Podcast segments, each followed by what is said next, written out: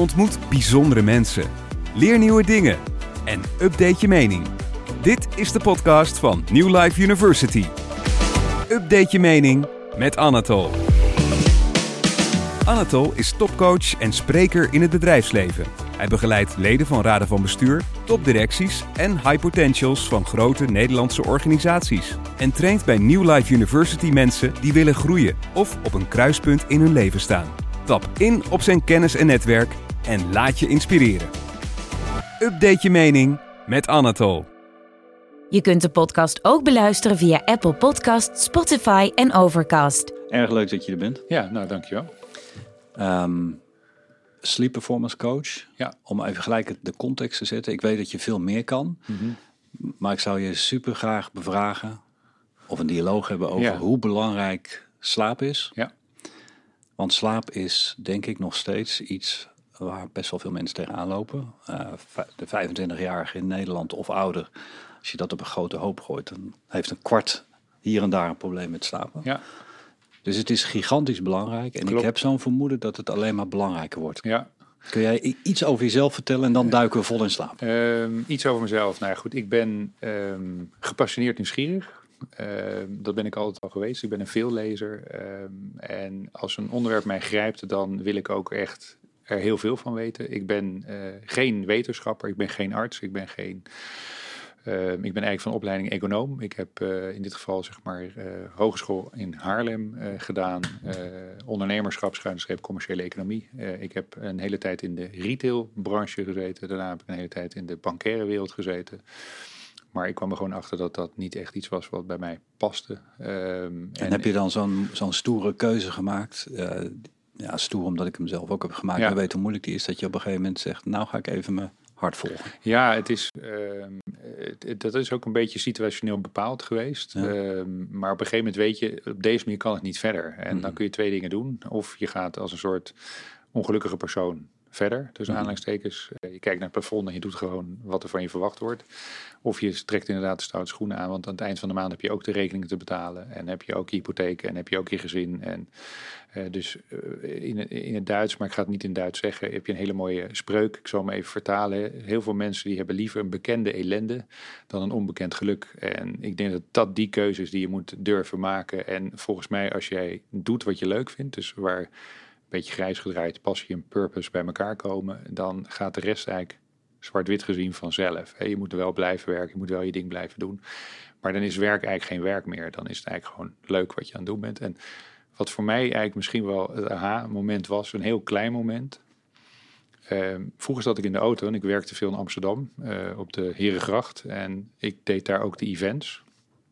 Die organiseerde ik eh, mee. Dus we moesten ook voor de ja, groei van de bank eh, zorgen. Ehm, en dat deden we in het eh, atrium, een heel mooi gebouw overigens, eh, waar we toen, toen werkten. En ik baalde er altijd van dat ik s'avonds naar huis moest rijden, want ik woonde toen al in Antwerpen.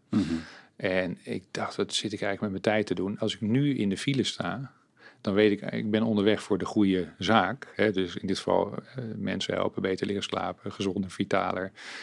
Dat, dat jeukt me niet meer, weet je. Het, het, het stoort me niet meer. En dat vond ik eigenlijk wel een heel raar momentje. Dat ik zeg, nou, ik zit in de auto, maar ik ben voor het goede onderweg. Wauw. Ik denk als je dat moment hebt, of zulke soort momentjes kunt eh, gewaar worden in je, eh, dan ben je in mijn beleving op, op de goede weg. Maar heel veel mensen helaas ehm, ja, blijven ergens aan vasthouden uit angst. A fear of the unknown is het vaak ook. hè? Ja, dat denk ik wel. En ehm, het is, ja, ik- simpel gezegd, eh, het is makkelijker gezegd dan gedaan. Heb je ergens dat het kriebelt, ga het gewoon doen, weet je. Mhm. Eh, in plaats van in die, hè, want de financiële wereld, als je kijkt naar verloning, eh, arbeidsvoorwaarden, dat is allemaal fantastisch. Ik bedoel, eh, je gooit ook tussen aanstekens wel wat weg. Niet alleen financieel, maar ook je hele netwerk wat je al die jaren doorheen hebt opgebouwd. Mhm.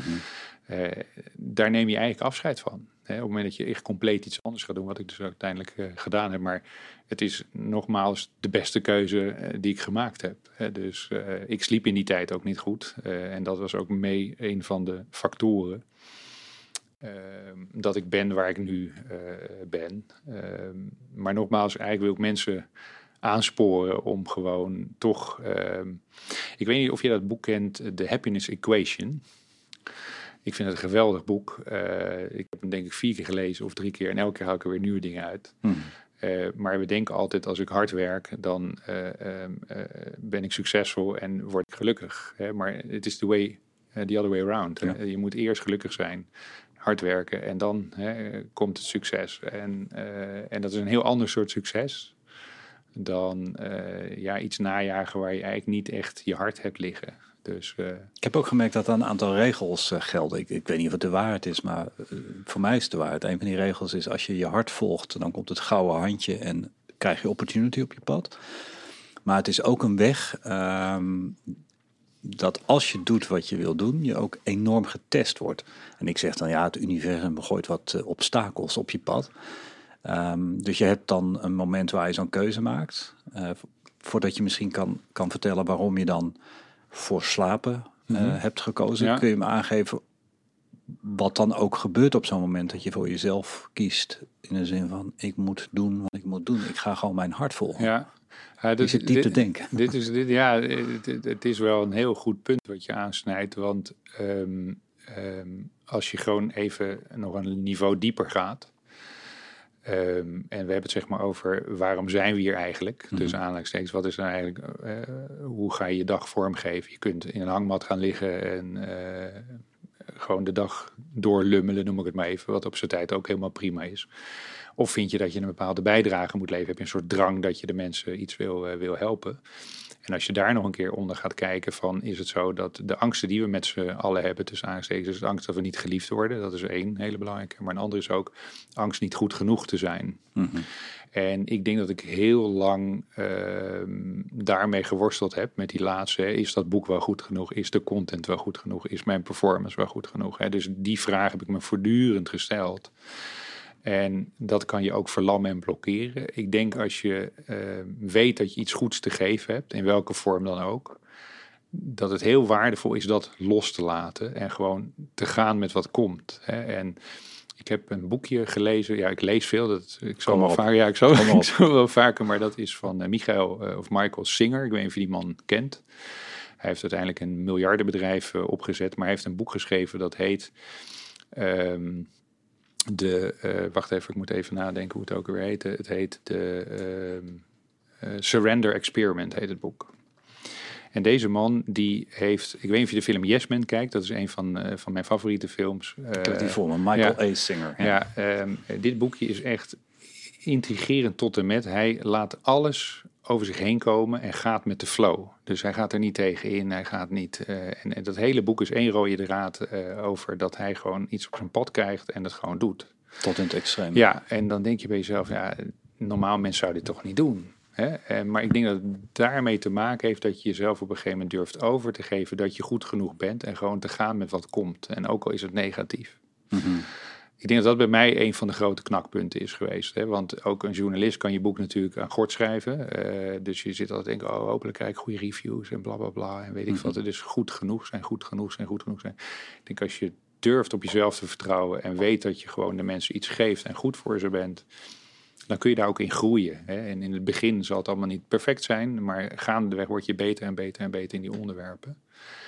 Eh, en ik denk dat het voor, dat voor mij eigenlijk de belangrijkste eh, ja, learning daaruit is gewoon, doe het gewoon. En dat Mhm. klinkt heel simpel. Ik weet niet hoe dat voor jou is, maar ehm, eh, ze noemen het ook wel hè, dat je, dat je, het is misschien ook wel een soort faalangst. En mijn dochter, die is inmiddels nu 22, en die zegt, eh, papa, je bent soms zo perfectionistisch. Het moet allemaal echt tot op het gaatje en dit en dat en bla bla bla. En weet je werkelijk wat dat is, zegt ze tegen mij. Ik zeg, nou, vertel eens. Nou, eigenlijk is perfection hè, is eigenlijk de grootste vorm van onzekerheid. Hè, dus eh, dat vond ik wel een hele mooie. Zeker. Is heel erg gelijk in. Nou ja, dat, denk, hallo, goedemiddag. Het, klinkt erg herkenbaar wat je zegt. Ik denk dat het sowieso het thema in de levens van veel mensen is. Ja. Misschien wel iedereen, maar het is in ieder geval een teken in mijn leven. Ja. Ik heb eh, een boek geschreven eh, tien jaar geleden. Ja, En dat is nog niet uitgebracht. ja, Precies op die reden. ja. Maar, Dat maar- ligt op de plank. Ik Ja, vind dat het gewoon weer niet goed genoeg. Ja. Ja, eens. eh, Ik ga het uiteindelijk ook doen, maar Ja. het is heel herkenbaar wat je Ja. zegt. Maar daar heb ik dus heel lang tegen aangehikt. Hè? En wat, wat was dan de, de, ja, noem het maar, het kantelpunt? Of waar was de, wat je hebt geleerd of de, de learning? Nou ja, goed, het, het, het- uiteindelijk is het zo van... ehm, ik denk dat het een stukje overwinnen van de angst is. Dat je gewoon zegt, ik ben goed genoeg. Hè, en dat je gewoon ehm, achter jezelf gaat staan. Hè, dus eh, on, ongeacht wat anderen van jou vinden, denken. eh, en dat zit natuurlijk allemaal weer voor een stuk in de opvoeding. En het komt natuurlijk ergens vandaan. Het, is niet, het komt niet uit de hemel eh, gevallen. Maar ik denk dat als je voor jezelf op een gegeven moment ehm, ja, jezelf goed genoeg vindt. Dat je jezelf die schouderklop kan geven. Dat je zelf eh, en niet die. En dat is dat boek, hè, de Happiness Equation, waar ik het over had. Daar gaat het ook over. eh, dat we altijd naar externe eh, vormen aan het zoeken zijn. Hoeveel likes krijg ik en dit en dat. En hoeveel volgers heb ik op mijn blog. En hoeveel downloads heb ik van dit en dat. Ja, precies. En, ehm, ehm, eh, en, en, en dat vind ik zo belangrijk. Dat je gewoon, je doet het gewoon voor jezelf. En eindelijk doe je alles gewoon voor jezelf. En ik denk als je dat weet en met eer en geweten gewoon mensen kunt helpen en dingen kunt doen. eh, ik denk dat dat voor mij het punt is geweest dat ik in feite een soort mezelf ben gaan accepteren. Dat betekent dus ook dat je, dat je de, de zuivere intentie hebt. Ja, Het heeft met intentie te Ja. maken. Je- Jij weet van jezelf dat je oprecht iets goeds Ja. doet. En je weet dat je het waarschijnlijk over tien jaar nou nu beter doet. Ja. Maar je weet dat het, dat, ja, gewoon die mensen helpen. dat is wat je wil doen. Ja, en, en dan er gewoon ook ervoor te gaan staan. En ook ervoor te vechten als het nodig is. En Mhm. je niet eh, zeg maar een hoekje laten drukken. Mhm. En eh, ik ben natuurlijk, wat ik al zei, ik ben geen arts, ik ben geen medicus. Maar er zijn natuurlijk genoeg mensen die hier vanuit die invalshoek een, e- een eigen mening daarover hebben. Ja, Bill Gates is ook geen medicus. En die bepaalt nou gewoon de hele wereld eh, qua gezondheid. Ja, dat is ook weer waar. Ja, ja Dus- die, dus die, dat is- die doet een WHO'tje en Ja. die zorgt straks dat we Ja. allemaal een spuitje moeten krijgen. Hij is ook geen medicus. Nee, dat is inderdaad zo. Maar het gekke is dus, hè, de context bepaalt uiteindelijk alles. Hè. Exactly. Hè, dus als ik een witte jas aan ga trekken en iets ga roepen, dan blijkt het. Hè, het is trouwens een heel mooi voorbeeld van die eh, Nathan, eh, me- van die hotdogs in Amerika. Ik weet niet of je dat kent, in de jaren 50 ook, die man. Die begon daar met een hotdog stand eh, in, eh, in zo'n groot pretpark gedoe. Ik weet niet of het Disney was, maar een andere. En zijn hotdogs waren de helft zo goedkoop als de andere. En niemand wilde daar een hotdog eten, want ze twijfelden aan de kwaliteit. Maar hij zat vlakbij een ziekenhuis. En toen is die artsen gaan uitnodigen met stethoscopen. In witte jas bij hem hotdogs voor de deur te gaan eten. Ja, dat is hem inderdaad. En wat gebeurde nou? Zijn, zijn omzet ging door het dak. En dat is alleen maar context. Alleen omdat de arts een worst eten, zal die worst wel goed zijn. Maar klopt dat? Weet je? Is dat hetzelfde als de, de artsen die eh, de, de elektrische tandenborstel of een bepaald type... eh, welke is dat ook alweer? De, de reclame door mijn hele leven heen is altijd al geweest eh, van eh, Elmex. Mhm. Een beetje dat effect. Ja, maar dat, dat is context. En, en nogmaals, als ik eh, over slaap ga praten en de context anders creëer, dan gaan mensen mij ook anders waarnemen. Mhm, mhm. En eh, ik geloof dat eh, in een kerk voel jij je ook compleet anders dan in een kantoorgebouw. Ja, zeker. Ja, maar, maar, maar ik denk dat mensen daar in de regel veel te weinig bij stilstaan. hoe dingen zeg maar gemaakt worden. Ja, ik, ik denk dat ik begin te begrijpen wat je bedoelt. Ja. Dat, is, dat is fascinerend. Wij, wij noemen dat als, als public speakers, maar ook als artiesten de magical dust. Uh-huh, Ja, Eh, en de magical dust is, is niet aanwezig als jij als artiest de hele dag aan het oefenen bent en mensen zien je je kapot spijkboek staan. Ja. Nee, je moet om acht uur precies dat podium oplopen, Ja, ja. het liefst vijf over acht. en dan, ja, dan ben je de ster. En ja, dat vind ik altijd leuk. eh, eh, als spreker ga ik altijd zo vroeg mogelijk naar een locatie en dan zie je dus ook de grote namen door de achterdeur binnenkomen. Mhm. Gewoon als normale mensen. Maar ja, het Mhm. is dan helemaal niet. Ik denk dat je daar ook een beetje Ja. op doet. Dus Ja, die context die heel erg belangrijk die is. context is enorm belangrijk. En, en dat is misschien ook de angst die je hebt. Hè. Kan ik die creëren? Kan ik daar aan voldoen? Eh, en, Mhm. en, dus je legt de lat voor jezelf ook waarschijnlijk te hoog. En eh, een van mijn learning is, achteraf gezien, had ik het veel eerder moeten doen. Ja, dus, maar je blijft het maar voor je een dank soort- voor de hint. Ja, maar dit is zo. Dus, en, en, en je hebt nothing to lose. Je hebt alleen Ja, maar, ja. als je intentie goed is, want dat vind ik heel mooi gezegd van jou. Als je intentie goed is ehm, en je weet dat je je huiswerk gemaakt hebt, ja, wat heb je dan te vrezen? Nothing. Ja, het kan alleen maar beter worden. Want dat iemand zegt, hey Floris, ik heb die passage gelezen, maar ik denk dat je daar net of dat punt zou je nog moeten toevoegen, whatever. En dat heb ik ook. Dus elke editie wordt beter. Ja, want je hebt, je hebt hier het boek liggen Ja, en je klopt. zei tegen mij, dit is editie nummer 7. Dat, Ja. dat is nogal wat. Ja, klopt. Oh ja, sorry. Dat is nogal ja, wat. dit is hem inderdaad. Ja, ja. Met heel veel trots. Ja. Ja, Want ik wilde al heel erg lang. Nummer. Ja, dit is, dit is inderdaad dus de zevende. Ik moet eens even kijken hoor. De zevende editie. Ik ga hem dan voor je signeren straks. ja, tof. Ja, dus dit is de druk van juni. Dus die is heel vers van de pers. En dat betekent dus dat jij ook updates per, eh, als een update Ja, als, eh, maar dus. eh, ik krijg natuurlijk input van mensen die hem gelezen hebben. Er zitten Ja. natuurlijk altijd type- en schrijffoutjes in, dat is allemaal prima. Maar er zijn ook zeg maar soms passages dat ik zeg, hé, hey, dat is wel een goede aanvulling. En dan Mhm. eh, wel binnen de bandbreedte blijven, anders moet je de hele opmaak van het boek weer gaan veranderen. Dus het moet wel in de... Mhm. in de maar als het kan, doe ik dat. En ehm, door dit te doen, je wordt ook gewoon zelf weer beter. Ja. Dus eh, uiteindelijk, eh, de- je gaat een soort voorsprong opbouwen. eh, die voor anderen natuurlijk, die er veel minder intensief mee bezig zijn, ja, veel niet zo gemakkelijk is, is om in te halen, zeg maar. Dus ja, ik vind die intentie vind ik wel heel mooi gezegd van jou. Ik denk dat dat wel een van de hele belangrijke Ja, punten die is. moet zuiver zijn. Ja, dus je moet echt, eh, en dat is natuurlijk ook weer subjectief en rekbaar. Maar als je intentie hebt om andere mensen te willen helpen en andere mensen te laten eh, floreren of zich goed voelen of vitaal voelen of beter slapen of welk onderwerp dan ook, eh, dan hou je daar ook die voldoening uit. hè. Mhm. Dus, en toen ik in de financiële wereld zat, ja, er werd ook geld verdiend. Eh, niet alleen voor mezelf, maar natuurlijk ook voor klanten vooral. Ja, ik haalde daar, daar leuk, weet je. Maar als ik elke eh, mail die ik nu krijg van mensen die happy zijn met mijn tips en Ik dingen. heb een beter leven Ja, ik dat beter is- slaap. dat is ja, geweldig. ja, dat is. Dat, ja, dat geeft gewoon een kick. ja, nee, dat snap Dus, ik. dus, en, en daar moet je natuurlijk ook weer voor oppassen dat je niet alleen daarvoor doet. Mhm. Ehm, ehm, maar dat geeft gewoon, that keeps you going, you know. Dus Mhm. dat, dat, dat, dat, dat zorgt ervoor dat je 's morgens je bed uitkomt. Mhm. En dat je zegt, ik heb er weer zin in. Ik had ook echt heel veel zin in deze podcast. Helaas, weet ik wel, tig keer uitgesteld door al de corona. ik had heel veel zin om te komen. Gaaf. Ehm, en ik heb vanmiddag ook weer met een paar journalisten een hele leuke afspraak over een ander product wat ik ontwikkeld heb. Eh, de slaapdetox. En daar heb ik ook weer heel erg veel zin in. Die gaan die ook doen, die, die detox. Eh, Hij wordt ook in hoofdstuk 6 van mijn boek eh, beschreven. En ik ben heel erg benieuwd wat daar de resultaten uit gaan zijn. Ik heb daar gewoon zin in om daar naartoe te gaan. Dus eh, ik, ik ben, dit is eigenlijk weer de eerste dag dat ik op, aan het werk ben in Nederland. Dankjewel. Hè, dus, Gaaf. eh, gaaf, gaaf. Voordat we in slaap duiken, heb ik nog een Ja. vraag. Want ik, ik, ik kende jou van één of twee minuten zien in een andere context. En het gevoel wat ik bij je heb, en dat bedoel ik alleen maar positief, Ja. is dat ik toch het gevoel van wetenschap een beetje heb. Je bent genuanceerd, Mhm. je maakt de juiste disclaimers. Ja.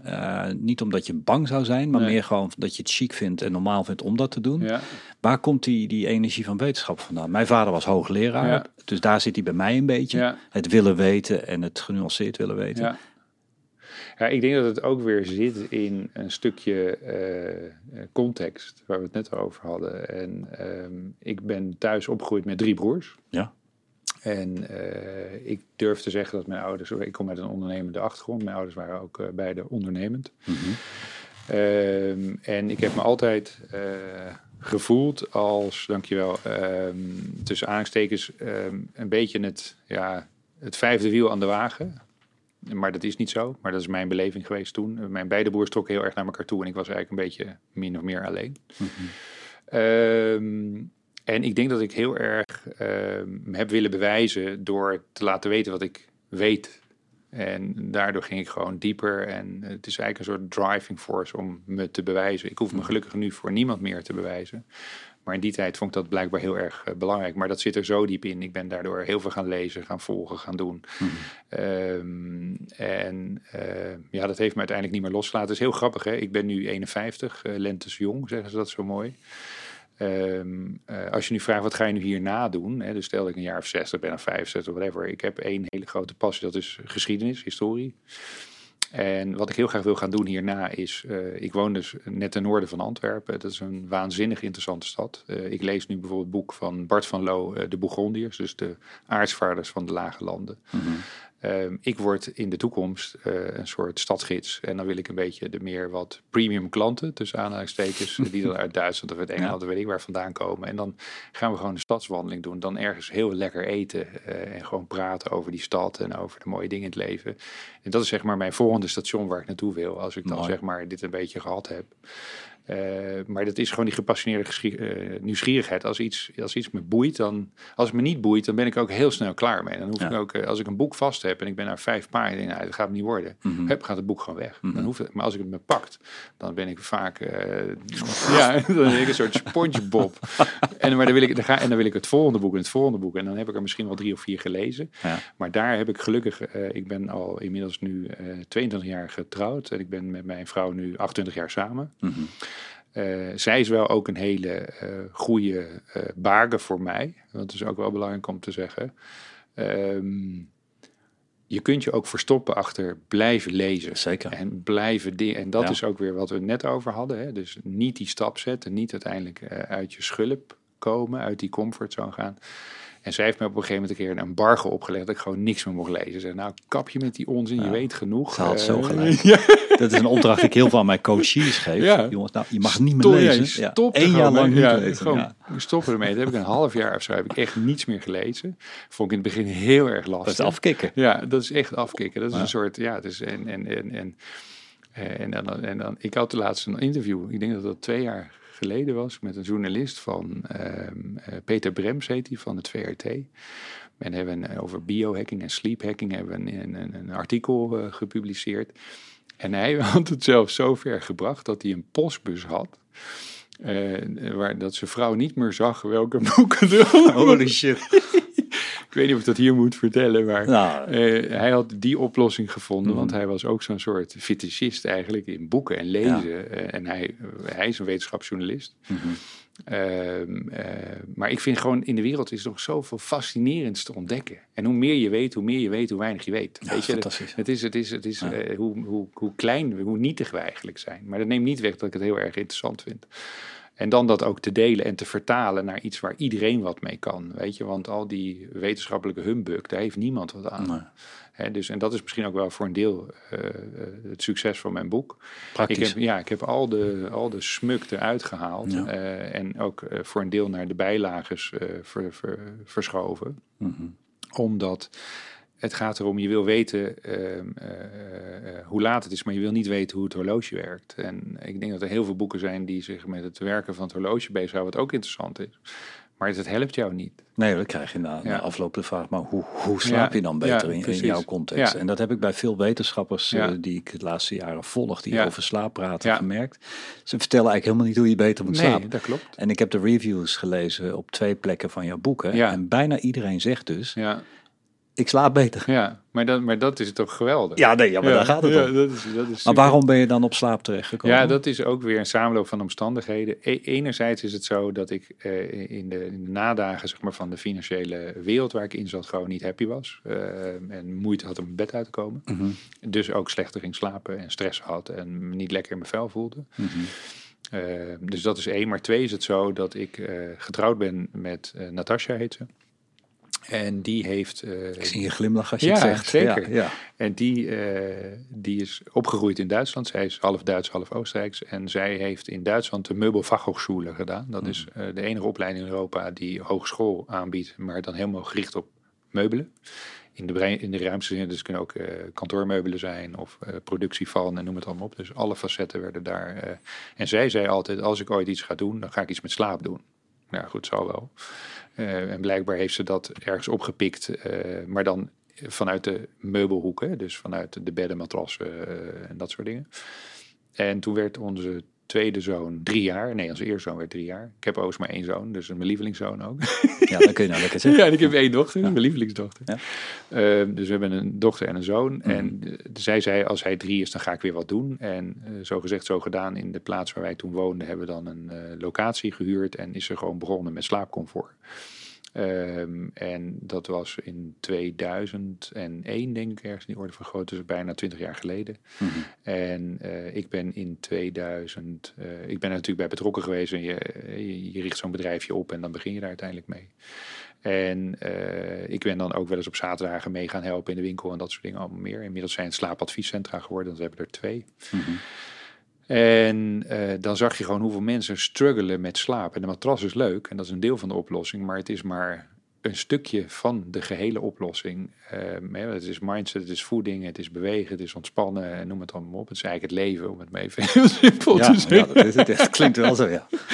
En ik raakte er steeds meer door geïntegreerd. En ik kwam mensen tegen, we waren op beurzen. En op een gegeven moment dacht ik, nou, dit is gewoon echt wel het ding waar ik heel erg blij van word. Maar waarom ook? En dat zegt Natasja ook tegen mij. Ik ben, ehm, je, je hebt natuurlijk de fear of bored out. Hè? Dus ik ben iemand ook daarom dat ik veel lees. Ehm, ik wil gewoon elke keer weer nieuwe uitdagingen. En dit is zo'n breed onderwerp. Dus je bent hier eigenlijk nooit klaar. En er zijn 88 gediagnosticeerde eh, slaapafwijkingen. Nou ja, goed, ik ken ze niet alle 88, maar er zijn er wel 88. En de belangrijkste zijn ongeveer 6, 7, waar jij en ik min of meer mee te maken krijgen. En er zijn nog een heleboel eh, die we niet kennen of waar we heel erg weinig van weten of waar we nog geen antwoorden op hebben.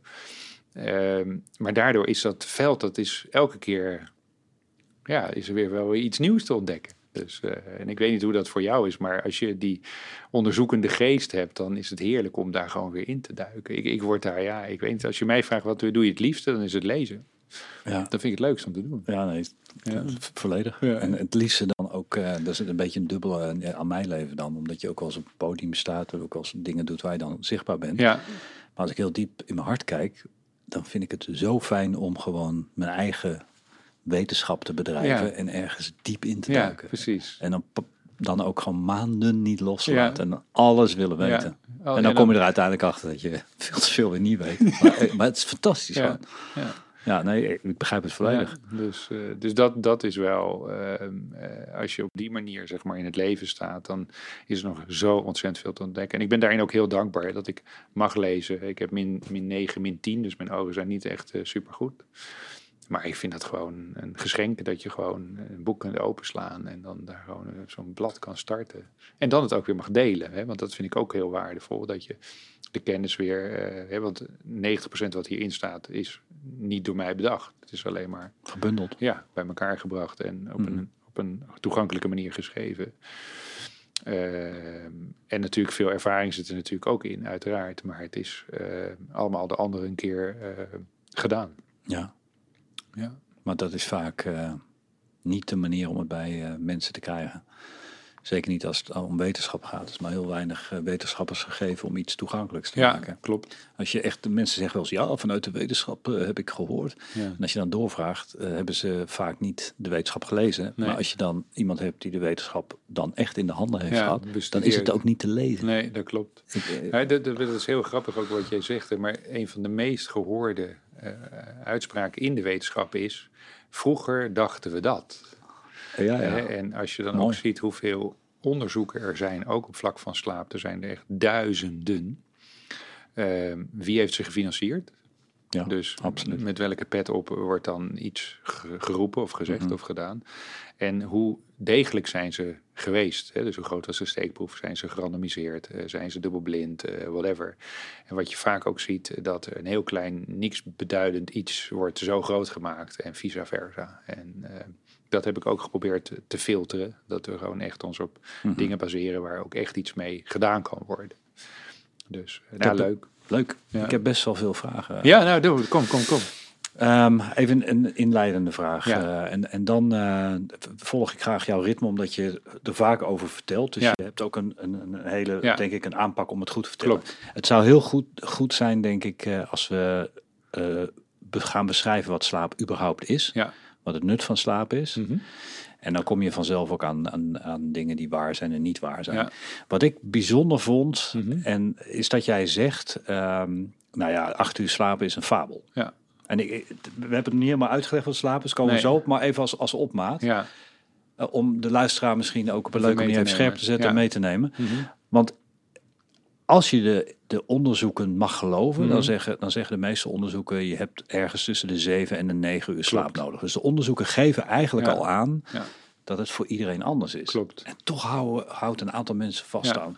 Acht Als ik vier uur slaap is het ook goed. En anderen zeggen weer inderdaad, ja, acht uur, eh, dan is het goed.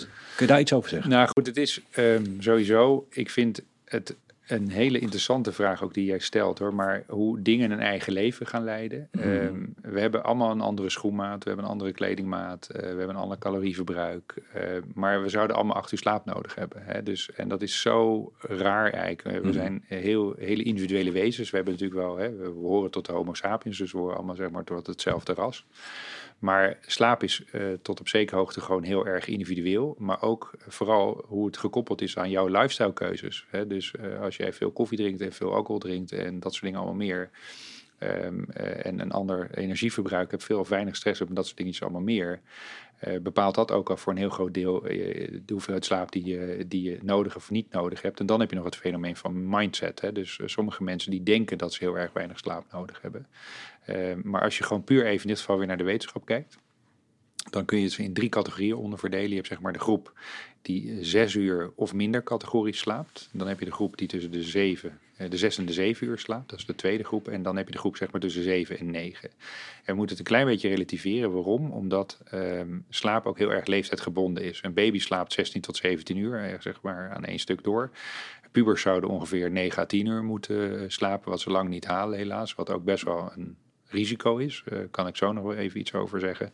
En dan hebben we zeg maar vanaf de jong adolescenten tot ouder... die ergens tussen 7 en 9 uur zouden moeten slapen. En dan is er nog één categorie die we noemen eh, de kortslapers. Eh, en die hebben een afwijking van een zogenaamde DEC2-gen. En die kunnen met ongeveer 5 uur slaap toe. Maar dat Zijn is- het de Einsteins en een aantal grote van de aardkloot? nou ja, Einstein sliep heel erg veel. Mhm. En dat was echt een, en, en Churchill bijvoorbeeld ook. Ehm, maar het is een hele specifieke afwijking die maar een heel klein percentage van de bevolking heeft. Die ook hele specifieke kenmerken hebben. Ik beschrijf ze ook in mijn boek. Eh, ze drinken geen koffie, het zit in de familie, het zit in de erfelijke lijn. Ehm, en eh, ze leven in de regel vrij sober. Ehm, en eh, heel veel mensen denken, oh, ik hoor tot die categorie. Nou, dat is gewoon quasi ondenkbaar ehm, dat je tot die categorie behoort. Maar dat is dan eigenlijk een beetje living a lie. Hè? Dus eh, jezelf eigenlijk een soort worst voorhouden die gaat, eh, gaat stinken. Ehm, laten we even kijken hoe serieus bijvoorbeeld topsporters slaap nemen. Eh een Usain Bolt, die slaapt 10 uur. Ja, dat is onderdeel van hun planning. Daarom, ja. Roger Federer slaapt 11 tot 12 uur, wat ik heel erg aan de hoge kant vind. Maar hij zegt, als ik dat niet doe, voelt het niet goed. Hè? Dus dan kan hij ook die prestatie niet leveren. Dan moet je ook nog een onderscheid maken tussen kenniswerkers en mensen die fysiek heel erg actief zijn. Eh Venus Williams, die slaapt eh, 9 uur. Lindsey Vonn eh, slaapt naar al die topsporters. Ik had recent nog een podcast met Mark Tuitert.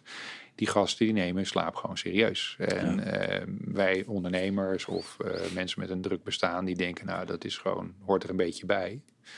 Maar het hoort er helemaal niet bij. Het is gewoon eh, levensbelangrijk. En die acht uur is eigenlijk een gemiddelde. Hè. En het voorbeeld dat ik graag altijd geef is, stel jij en ik zitten in de bus. En we zitten met ongeveer 60 man in de bus. En we hebben een gemiddelde eh, gewicht van, weet ik wat, 70, 75 kilo met alle mensen in de bus. En dan stapt er ineens een kerel op de bus met 150 kilo. Nou, wat doet dat met het gemiddelde? Niet zo heel erg veel. Maar dan stapt Bill Gates in die bus met zijn eh, 58 miljard. Wat zou dat met het gemiddeld inkomen doen van de mensen die in die bus zitten? Nou, dat gaat sky high. En dus met gemiddeldes vind ik moet je ook heel erg voorzichtig Mooi zijn. gezegd, Eh, ja. Heel erg voorzichtig zijn. En ehm, ehm, dus laten we het zo zeggen, het ligt ergens tussen 7 en de 9 uur, wat ideaal is. Maar heb je bijvoorbeeld een eh, Champions League wedstrijd gespeeld, dan zul je de eerste nachten na de Champions League eh, gewoon meer moeten slapen, zelfs voor fysiek herstel. En zeker als je eh, teams begeleidt op dat punt, heeft je lichaam naar zo'n prestatie ongeveer vier dagen nodig om weer in een normale Wow. ritme te komen. Eh, en ehm, dus het is ook weer in dit geval voor een deel situationeel bepaald. Even naar gezondheidsrisico's. Mensen die structureel zes uur of minder slapen, neem een Elon Musk eh, of een Donald Trump, ehm, die hebben een 48% grotere kans op een beroerte. Dat is serieus. Die hebben ongeveer een vier keer grotere kans op een hartfalen of een hartaanval. Nou, daar liggen de links met obesitas, met eh, in dit geval diabetes type 2. Hè, dus Mhm. die insulineresistentie wat niet meer goed werkt. Want dat wordt allemaal in de slaap gereguleerd. Je hongerhormonen worden ook in de slaap gereguleerd. Dus eh, en dit zijn nou even vier dingetjes die ik opnoem, maar er zijn er nog een heleboel meer op te We noemen. gaan zo ontleden. Maar Ja, dus, maar zorg gewoon, hè, pak je slaap. Hè, zorg dat je ergens die 7 à 9 uur krijgt. Maar je kunt beter 7 uur efficiënt slapen dan 9 uur slordig. Hè, noem Mhm. ik het maar eventjes. Hè. Dus je kunt daar ook nog natuurlijk optimalisatieslagen maken. Nou, bedankt voor het beantwoorden van die opmaat. Wat ik nu al heel fijn vind, is dat je genuanceerd bent. Ja. En geen dingen roept. Nee. Dus dat, eh, ik denk dat, dat, de mensen heel blij van worden. Ja, Dan kunnen we ook een paar eh, fabeltjes misschien eh, ontzenuwen. ja, ontzenuwen. Ja. Ehm, wat is slaap en waarom is slaap belangrijk? En dat is een hele brede vraag, de laatste. Maar zullen we hem insteken vanaf de gezondheid en dan eindigen bij het geheugen? Ja. Maar wat is een- slaap? Nou, slaap is een, een toestand waar we in feite nog heel erg weinig over weten. Mhm. Ehm, het is heel grappig. ehm, eh, eh, in het boek van eh, Why We Sleep van Matthew Matthew, Walker. Walker, ehm, eh, gaat er een stuk over, zeg maar, waarom we slapen. En dat van het, de dieren tot, tot wij mensen, zeg maar. Mhm. En wij schijnen ongeveer 8,1,8 miljoen jaar geleden vanuit de bomen op de grond te zijn gaan slapen. En ehm, waarom we dat zijn gaan doen, dat weten we niet. Daar kunnen we ook geen verklaring voor vinden. Want de meeste dieren slapen in bomen of op takken of weet ik veel wat. Maar wij zijn daardoor veel kwetsbaarder eh, geworden. Maar slaap is vooral een toestand waarin we dus ergens... Ja, het grappige is als je naar de parameters kijkt. Als jij de slaapkamer binnenkomt of jij komt eh, de woonkamer binnen en iemand ligt te slapen. Jij weet als mens intuïtief of iemand dood is of dat hij slaapt. Dat kun je meteen waarnemen. Wow, nooit bij nagedacht. Ja, maar dat is zo. En dat is iets heel geks. Want stel, jij komt thuis en jouw vriendin of vrouw of kinderen of whatever, die liggen eh, een powernapje te doen. Jij maakt je geen zorgen, omdat jij dat intuïtief aanvoelt, die ligt even te neppen. Maar op het moment dat iemand dus niet meer ademt, niet meer, hè, dan nemen we dat niet, of nemen we dat ook meteen waar. Dat is heel gek. Heeft dat ook iets met, met energievelden te maken? Ja, het is echt iets wat je ziet. Het is, het is iets wat je voelt. Wat je voelt, ja, dat bedoel je ik, kunt ja. het meteen voelen waar iemand eh, zit. Eh, en dat is een van de bijzondere eigenschappen van slaap. Dat we ehm, weten dat het iets is wat heel normaal is. Hè, en in dat boek van Wolker trouwens vind ik ook wel heel erg leuk. Ehm, hoe, hoe het leven eh, zijn beloop heeft. Maar misschien is wakker zijn wel de abnormale toestand en slapen de normale toestand. Hè? Dus hoe moet je er naar kijken? Ik weet het niet precies, maar het Mhm. zijn wel interessante gedachtegangen. Ehm, maar slaap is vooral eh, belangrijk voor enerzijds fysiek en mentaal herstel, wat je net al eventjes zei. Maar een tweede aspect, en dat is wat heel veel mensen over het hoofd zien, het is vooral ook een ontgiftingsproces. En daarom slapen we. We slapen om uiteindelijk ons hele lichaam weer van energie te voorzien en van afvalstoffen eh, afscheid te nemen. Ik denk dat een klein aantal mensen dat maar weet. Ja, dat is ook zo. En is dat, is dat, dan, ehm, is dat dan ook dat gevoel, ehm, eh, ja, tegenwoordig slaap ik veel, maar dat ik vroeger had, ook in de studententijd, dat als je veel te weinig slaapt, of ik heb wat nachtwerk hier en daar gedaan, dat je een beetje dat, ik weet niet of dat eh, de juiste term is, het jittery gevoel je Ja. hebt, dat het een beetje, Dat is, dat- dat- het is het, uiteindelijk als jij niet... alsof er gif in je lijf Ja, zit. maar dat is ook zo. En- En zijn dat dan ook die... eh, die, die ring ook. Dat heeft er Ah. ook mee te maken. En dat ontgiften eh, vindt op twee niveaus Mhm. plaats. Dus niet alleen fysiek voor je lichaam, maar ook voor je hersenen. En vooral voor je hersenen. Want slaap is een wasbeurt voor je hersenen. En wat pas vrij recent ontdekt is in 2015. Ehm, hebben ze het glymfatische systeem ontdekt, of zo hebben ze het uiteindelijk genoemd. Dus je hebt je lymfatische, dus dat is je eh, ontgiftingssysteem voor je lichaam. Maar het glymfatische is het ontgiftingssysteem voor je hersenen. En wat veel mensen ook niet weten, dat je hersenen gedurende de slaap ongeveer 40% kleiner worden. En de hersenvloeistof enorm toeneemt. En daar op dat moment eigenlijk je een hele flush, een wasbeurt door je hersenen gaat. Om alle neurotoxische afvalstoffen die er zijn en aminozuren en whatever die eruit moeten, die worden dan eigenlijk geflushed. Een soort osmotisch effect? Ja, het is, ik weet niet hoe je het precies zou moeten maar zeggen. alsof het eruit gezogen wordt. Ja, het wordt eigenlijk doorgeflushed. Hè? Net als je Wauw. een toilet doorspoelt. nou, op het moment dat jij je lichaam te weinig tijd geeft om te herstellen, eh, geef je lichaam ook minder tijd om dit proces te voltrekken. En dan blijven er dus zo te zeggen neurotoxische afvalstoffen in je hersenen zitten. En op lange termijn, daar zijn ook heel wat onderzoeken over, liggen daar ook links met Alzheimer en met Parkinson. Omdat die stofjes niet uit de hersenen verwijderd worden gedurende de slaap, omdat je gewoon categorisch te weinig slaapt. Oh. Dus het is super belangrijk. En dan je slaappositie speelt daar ook nog een rol bij. Dus afhankelijk van hoe je in je bed ligt, werkt dat systeem goed of minder goed. Je beschrijft in je boek eh, Ja. hoe je snel Ja, en blijvend in een nieuwe slaappositie komt. dat klopt. Ja, dat mooi. klopt. Mooi. Dus, dus eh, dat speelt ook nog een hele belangrijke rol. Maar die ontgiftingskant eh, Mhm. en het herstel van de organen en dat soort dingen is super, super belangrijk. En slaap je dus niet of te weinig, eh, dan kunnen die processen zich niet voltrekken. En liggen er ook weer verbanden met prostaatkanker, borstkanker en dat soort eh zaken. Ja, longkanker minder. Althans, er zijn Of de was het, was het dikke darm? Of de ja, dikke darm in ieder Ja. geval eh, eh, zeker, maar Mhm. de, de, de sterkste verbanden met te weinig slaap eh, liggen met eh, prostaat en met eh, borstkanker. En dat zijn Mhm. ook langdurige onderzoeken geweest. Eh, bijvoorbeeld voor borstkanker in Japan is dat geweest. Eh, dat waren meer dan 25.000 vrouwen, dus dat is wel behoorlijk significant. Ehm, en dus als jij gewoon goed slaapt en je slaap optimaliseert, eh, verklein je ook die kans. Maar er is ook een, een arts geweest in Washington die tumoren heeft ingespoten bij eh, muizen. En die vier categorieën van muizen, één die kreeg de tumoren en werden gestrest. De tweede kregen die tumoren, werden gestrest en uit hun slaap gehouden. Die mochten dus niet slapen. Eén categorie eh, werd eh, uit hun slaap gehouden, maar niet gestrest. En één die kreeg gewoon tumoren en die mocht eigenlijk zijn leventje leiden. Binnen vier weken waren de tumoren vijf keer zo groot bij die categorie die niet mocht slapen en gestrest werd. Iets kleiner die niet mochten slapen. Hè, dus het heeft een enorme impact op ons, ja, op ons lichaam, zeg maar, wat Mhm. slaap met ons doet. En daarom zeg ik ook altijd een beetje provocerend dat slaap belangrijk is dan eten en bewegen samen. Hè, want je kunt nog zo goed eten en je kunt nog zo veel bewegen als je niet goed slaapt. Mhm. Ehm, het is eigenlijk de moeder, het is eigenlijk de, de basis eh, van alles. En dan vinden we nog dat we ehm, eh, ons tijd aan het verdoen zijn. Dat we zeven uurtjes of acht uurtjes van de wereld zijn. Mhm. Ehm, de olifanten slapen het minst. Eh, die slapen ongeveer vier uur. En de bruine vleermuis die slaapt het langst. Eh, dus daar, zit- dat is ongeveer, die zitten rond de 21 uur en de, en de, en de olifanten zitten rond de een vier. 21 uur. Oké, dus als ik, als ik het kort samenvat, zeg je dus eigenlijk, eh, het is heel belangrijk voor lichamelijk herstel. Ja. En het is eigenlijk eh, een grote schoonmaakactie Ja, ook eh, van, van je lichaam, Ja. maar sowieso van je brein. Ja, het is fysiek herstel, mentaal herstel en schoonmaak.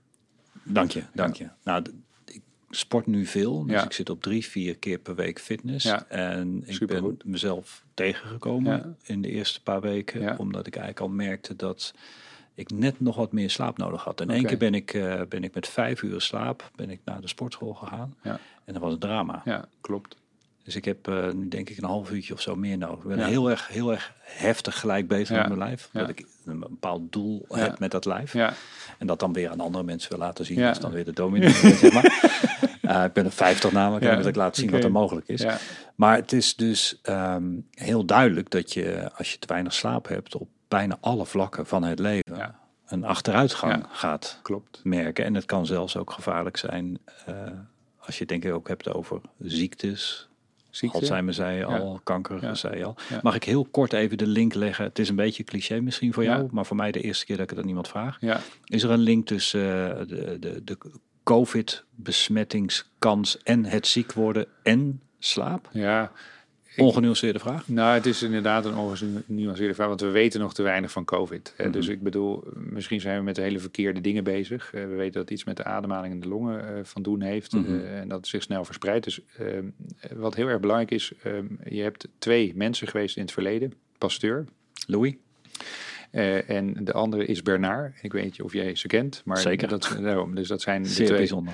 twee belangrijke... iets daarover vertellen? Ja, sorry, ik ga er iets wij over- zijn, wij zijn misschien nerds op dit gebied. Daarom, dat zou heel goed kunnen. Maar Ja. de een zei hè, dat je moet zorgen dat je eh, het niet binnenkrijgt. Hè. Ehm, en dat was Pasteur in dit geval. En de ander zei, nee, je moet gewoon zorgen dat je immuunsysteem heel erg sterk is. Op het sterfbed heeft Pasteur uiteindelijk Bernard gelijk gegeven. Dat is eigenlijk de legende.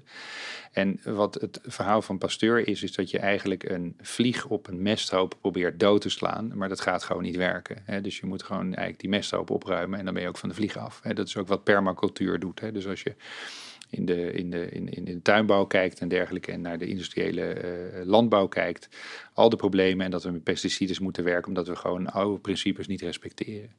Ik denk, eh, maar dat is mijn eh, persoonlijke mening, en ik denk dat je altijd moet zorgen dat je een sterk immuunsysteem hebt en dat je in alle opzichten daardoor eh, minder vatbaar wordt voor wat dan ook. Want als jij te weinig slaapt, er zijn ook onderzoeken gedaan in dit geval, Mhm. en hebben ze mensen, is een beetje goor, hebben ze een rhinovirus ingespoten. En dan één groep die mocht niet slapen, één groep mocht vier uur slapen, één groep mocht zes uur slapen, één groep mocht voldoende slapen. Die die te weinig hadden geslapen tot en met zes uur, die hadden een vijf keer grotere kans om verkouden te worden dan de groep die gewoon voldoende sliep. Nou, dan heb je dus al in feite eh, je antwoord. En in feite is slaap het goedkoopste en meest performante middel wat er is om je immuunsysteem te versterken. En we kunnen nog wel eventjes verder gaan. Eh, in hoofdstuk 6 leg ik ook de link zeg maar, tussen eh, your second brain, dus ons tweede brein. Dus zeg maar ons hele darmstelsel. Ehm, wat weinig mensen weten ook, eh, maar als ze mijn boek gelezen hebben, weten ze het wel. En je hebt het nu over het boek Super Ja, ik heb het boek Ja? over boek, boek, boek Superslaap in Ja. dit geval. Ehm 80% van de belangrijkste hormonen om goed te slapen, die worden niet in de hersenen aangemaakt, maar in de darmen. En eh, dan hebben we het even dit geval over eh, eh, serotonine, we hebben het over melatonine en bijvoorbeeld ook over GABA. En ehm serotonine is ons gelukshormoon, is voorbereidend hormoon voor melatonine en goed te slapen. Want melatonine wordt gemaakt In de dikke in de darm. pijnappelklier. Een heel en- klein beetje. Een klein beetje en Ja. nog meer in dikke darm. Maar het, het komt uit serotonine. Ja, het is het voorbereidend. eh, Dus als je even de. Je moet eigenlijk dus, ik moet eigenlijk even een stap terug, want ik ga iets te snel misschien in dit geval. Dat komt door mijn enthousiasme. Daarom dus, maar je hebt eh, de aminozuren zijn ontzettend belangrijk om goed te kunnen slapen. Want in aminozuren zitten allerlei essentiële stoffen en een daarvan is tryptofaan. En tryptofaan is eigenlijk een belangrijke aminozuur, een essentieel aminozuur, dus je krijgt het alleen maar via voeding binnen. En kalkoen. En kalkoen bijvoorbeeld, daar zit het in, dat is heel juist. Eh, maar ook spirulina en er zijn nog heel veel meer, eh, bananen en noem het allemaal op. Mhm. Ehm, dan eh, wordt dat omgezet in 5-HTP, dat is eigenlijk een soort tussenvorm van tryptofaan. En dan wordt dat omgezet in serotonine. En serotonine wordt omgezet in melatonine. En melatonine wordt weer voor een deel omgezet in pinoline. En dat is onze droomvloeistof. Dus En, en melatonine, om Ja. even daar te blijven. Als dat omhoog gaat, ja, dan wil je slapen, ga Ja. je slapen. En als dat omlaag gaat, ja, het is, wil je minder slapen. ja, de tegenspeler van melatonine is eigenlijk cortisol. Dat is weer een ander hormoon. is dat stresshormoon? Ja, dat is vlucht- en eh, vechthormoon. En eh, slaap is gewoon een hormonaal spelletje, als je het heel simpel ziet. En er is nog één stofje wat ik hier... Adenosine? Juist, dank u wel. En Die is ook heel erg belangrijk. Dat is wat ons uiteindelijk eh, slaperig maakt. Het is niet Mhm. de melatonine. De melatonine lokt de slaap uit. En wat wil dat zeggen? Zie het als een estafetteloop. En op het moment dat mensen ehm, eh, voldoende adenosine, oftewel slaapdruk hebben opgebouwd, zoals dat mooi heet, Mhm. dan s'avonds heb je op een gegeven moment, je, zo te zeggen, melatoninepiek. En dat is eigenlijk een startschot. En die zorgt dat de adenosine eigenlijk volledig vrijgezet wordt in het lichaam. En dan neemt eigenlijk de melatonine het over en die zorgt dat je goed inslaapt en ook goed kunt doorslapen.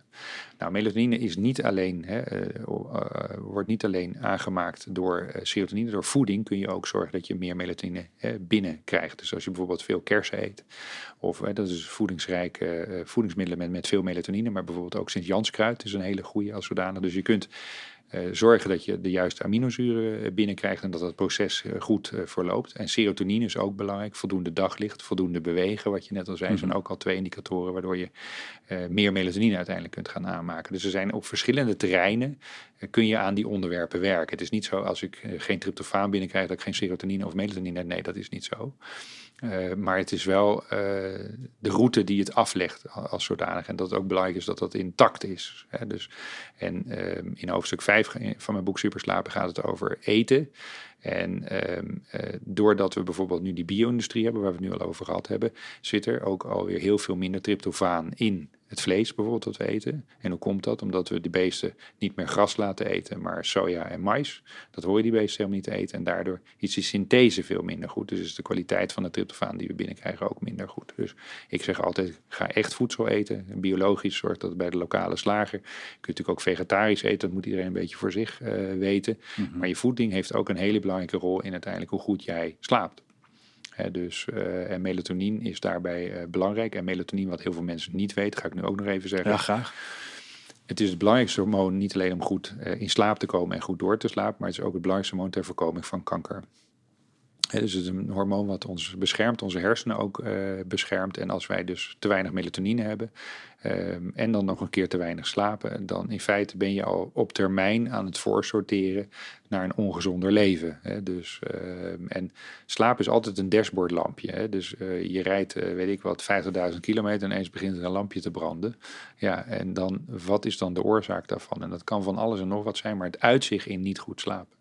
Maar kun je, dan, kun je dan, als je te weinig slaap hebt, kun je het dan in het weekend even inhalen? Dat is een hele leuke.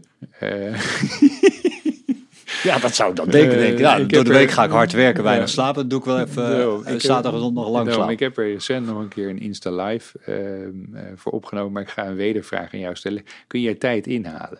Nee. Nee, Nee, volmondig nee. Daarom, Dus, dus dat is in feite al het antwoord. Want ehm, Shit. ja, slaap. ehm, je kunt wel een slaapreserve opbouwen, Mhm. hè, maar dat is iets anders. Mhm. Ehm, eh, slaap inhalen wil zeggen inderdaad shit. Ehm, als jij een dag hebt gehad, eh, dan sla je het meeste van de informatie, want we zitten nu even op het stuk van geheugen voor een deel. Mhm. Ehm, of vooral op het vlak van geheugen. Het is zo dat we hebben een korte termijn geheugen, dat noemen we ook wel de hippocampus. En daar slaan we allerlei dingen op. Goed, slecht, whatever. Alles wat je de hele dag op je inbeukt, wordt daar weggezet. Hippocampus is een onderdeel van je brein. Ja, Ja. het korte termijn geheugen, dus het is aan de achterkant van ons hoofd ongeveer. Mhm. En tijdens slaap, wat gebeurt er? Dan, dat is ook weer die wasbeurt, maar dan op een ander vlak vanuit je geheugen. Dan wordt in feite eh, die hele bak met alles wat je daar hebt verzameld, wordt bij een gezonde persoon die goed slaapt, wordt dat gesorteerd. De shit gaat gewoon weg. Een soort heel- inbox. ja, dat is heel erg belangrijk. eh, dat zeg maar de, de spam eh, verdwijnt uit die inbox. En dat de relevante dingen en hoe dat systeem plaatsvindt, weten we niet. Wat dan relevant is en niet relevant is. Want er zijn ook mensen waar dit niet goed werkt, waardoor wel irrelevant spul wordt doorgezet. Wat de mensen zeg maar uit hun balans eh, brengt. Maar laten we zeggen dat het goed functioneert. Mhm. Dan wordt dat overgezet naar de neocortex, oftewel ons langetermijn eh, geheugen. En dat gebeurt gedurende de slaap. En het is heel erg belangrijk dat dat proces gewoon goed loopt. Op het moment dat jij te weinig slaapt, vindt dat gewoon niet goed plaats. Dus die hippocampus wordt niet goed opgeschoond, wordt niet goed leeggemaakt eigenlijk. Ehm, en geheugensporen die dus niet gelegd zijn, worden ook niet meer gelegd. Betekent dus, dat dat je het dan vergeet? Ja, je bent het dan kwijt. En eh, dat Dus eigenlijk zeg je dat ik me, me die paar keer dat ik heb gestudeerd, toen ik eh, heb geprobeerd ja. op de universiteit te Ja. halen, klopt. dat doordouwen, dat dat weinig zin had. Dat, effectief zo. Hè? Dus ik wilde eigenlijk net, eh, jij, jij, jij bent mij voor, maar ik heb bij het begin van het academisch jaar van de Universiteit Amsterdam heb ik voor eh, 600 studenten heb ik hier een lezing over gehouden. Eh, en dan eh, eh, was het idee ook om nu de universiteitsbibliotheken vanwege te veel studenten s'nachts open te stellen. Nou, het is gewoon, gewoon onzin. Ik bedoel, dat heeft helemaal geen Mhm. zin. Maar dan die studenten zeggen, oh wauw, dan kan ik s'nachts gaan studeren. Nou, dan heb ik daar uitgelegd wat dat eigenlijk met je doet. En eh, geheugensporen die niet gelegd worden, worden niet meer gelegd. Dus die ben je in feite kwijt. Dus zal heus wel een stukje consolideren, maar niet de hoeveelheid die je eigenlijk nodig hebt. Mhm. En orgaanherstel vindt gewoon niet plaats. Hè, dus omdat je ehm, eh, eh, te weinig geslapen hebt of niet geslapen hebt. Dus slaap kun je op dat vlak niet inhalen. Mhm. Mocht je nou een nacht doortrekken, wat we allemaal wel eens een keer doen, een leuk feestje, of je moet inderdaad een project afmaken of whatever, dan is het belangrijk dat je de dagen daarna ongeveer vier dagen inruimt. Ik heb het net eigenlijk al een En bij die stopsporters zei je. Juist, dat doen ze dat ook. En dan de lang. eerste nacht, en dat is heel grappig, we hebben een, hè, ons circadiaanritme, dat is een nucleus suprachiasmaticus, dat is een klein groepje neuronen wat in onze hersenen zit. Kun je dat iets meer uitleggen? Want Ja, die gaat heel snel. Daarom, nou, het is een groepje, groepje neuronen, ons circadiaanritme, ons bioritme, dat is de masterklok die alles in ons lichaam regelt. Ja, neuronen zijn hersencellen. Ja. En het is zo dat ehm, eh, elk orgaan heeft een klok. Zowel je, je, je darmen als je eh, alvleesklier of je pancreas of je lever of whatever. Mhm. Maar die worden allemaal gestuurd door die hoofdklok. Hè? Dus als jij door drie, vier tijdzones vliegt, dan weet je ongeveer wat het met je lichaam eh, doet. Maar dat is zo'n ingenieus eh, groepje neuronen, eh, die, die nucleus, eh, nucleus, of hoe je hem ook noemen wil, die daar zit. Mhm. Ehm, en die bepaalt wat jij als lichaam nodig hebt. Wij denken dat wij er invloed op hebben, maar daar hebben we helemaal geen invloed op. En ik vind het ook altijd heel erg grappig als ik met studenten zit vooral en ik geef eens een lezing, dan vraag ik ook altijd aan de mensen van...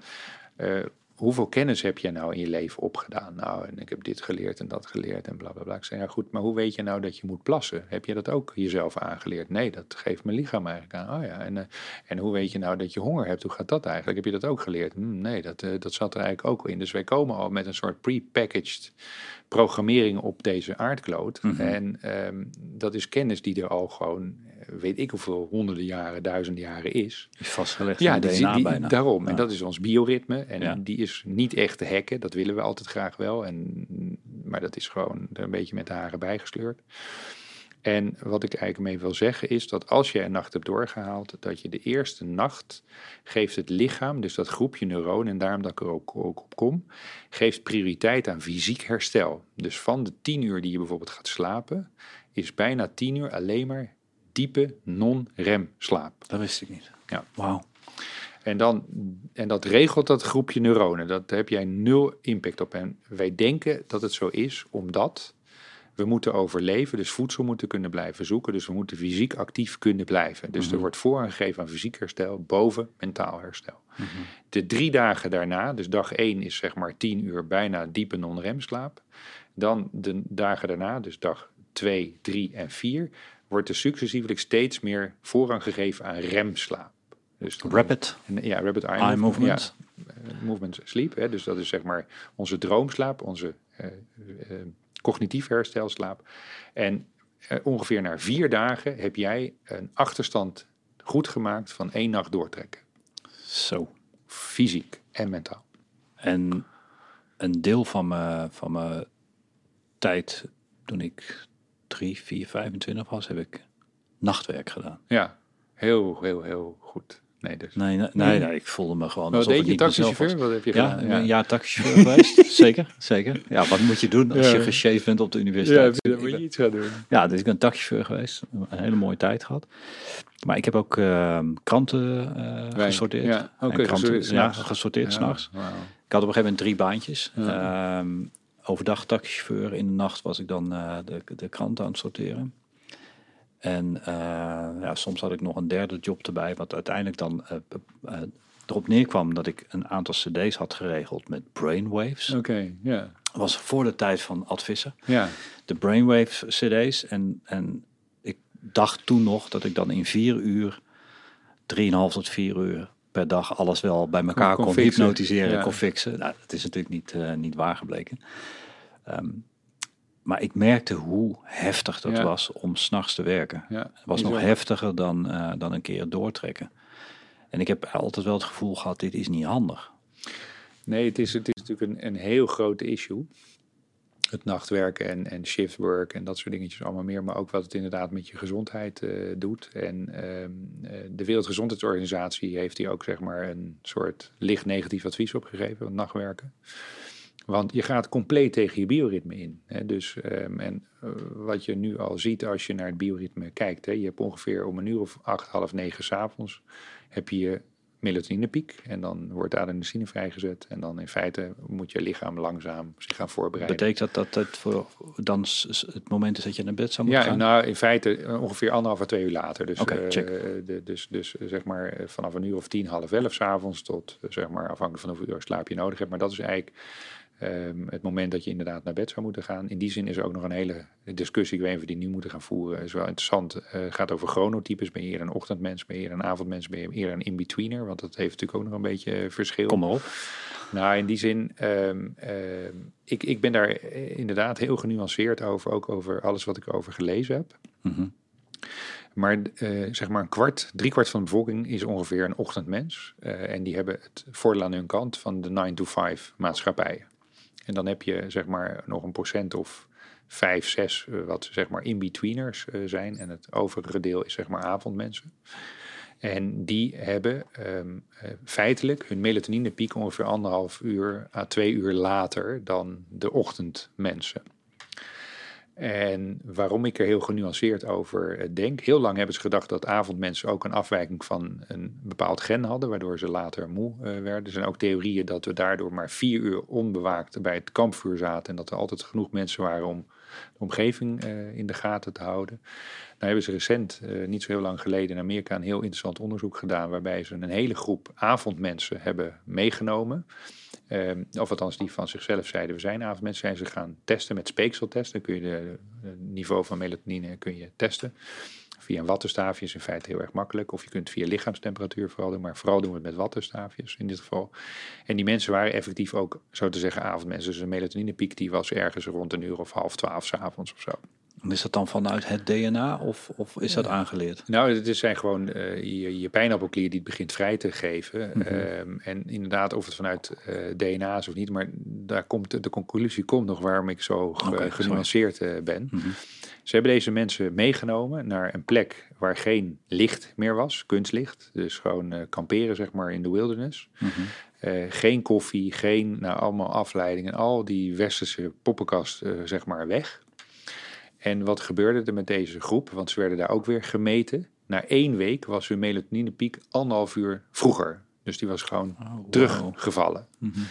Eh, waarbij je voorzichtige conclusies kan trekken in die zin dat eh, een betere slaaphygiëne een enorme impact heeft op wanneer jij je melatoninepiek eh, blijkbaar hebt. Mhm. Maar vooral kunstlicht, dat er sommige mensen veel gevoeliger voor zijn dan dat wij met z'n allen denken. Want vroeger had je gewoon de cyclus van de zon en de maan. Dus het ging schemeren en dan op een gegeven moment hadden we nog misschien wat vuur en dan gingen we naar bed.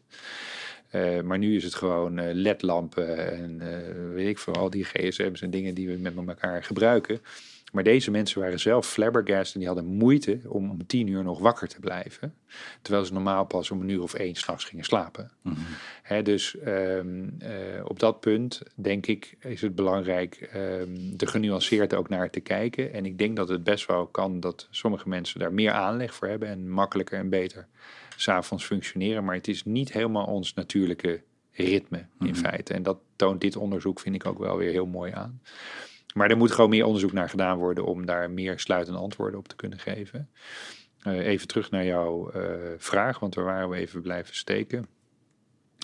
Eh, jij stelde de vraag van over het bioritme waren we bezig, of je moet me even kort helpen. Ja, we hadden het over bioritme. Ja. We het over of zelf niet in het DNA zit. Ja.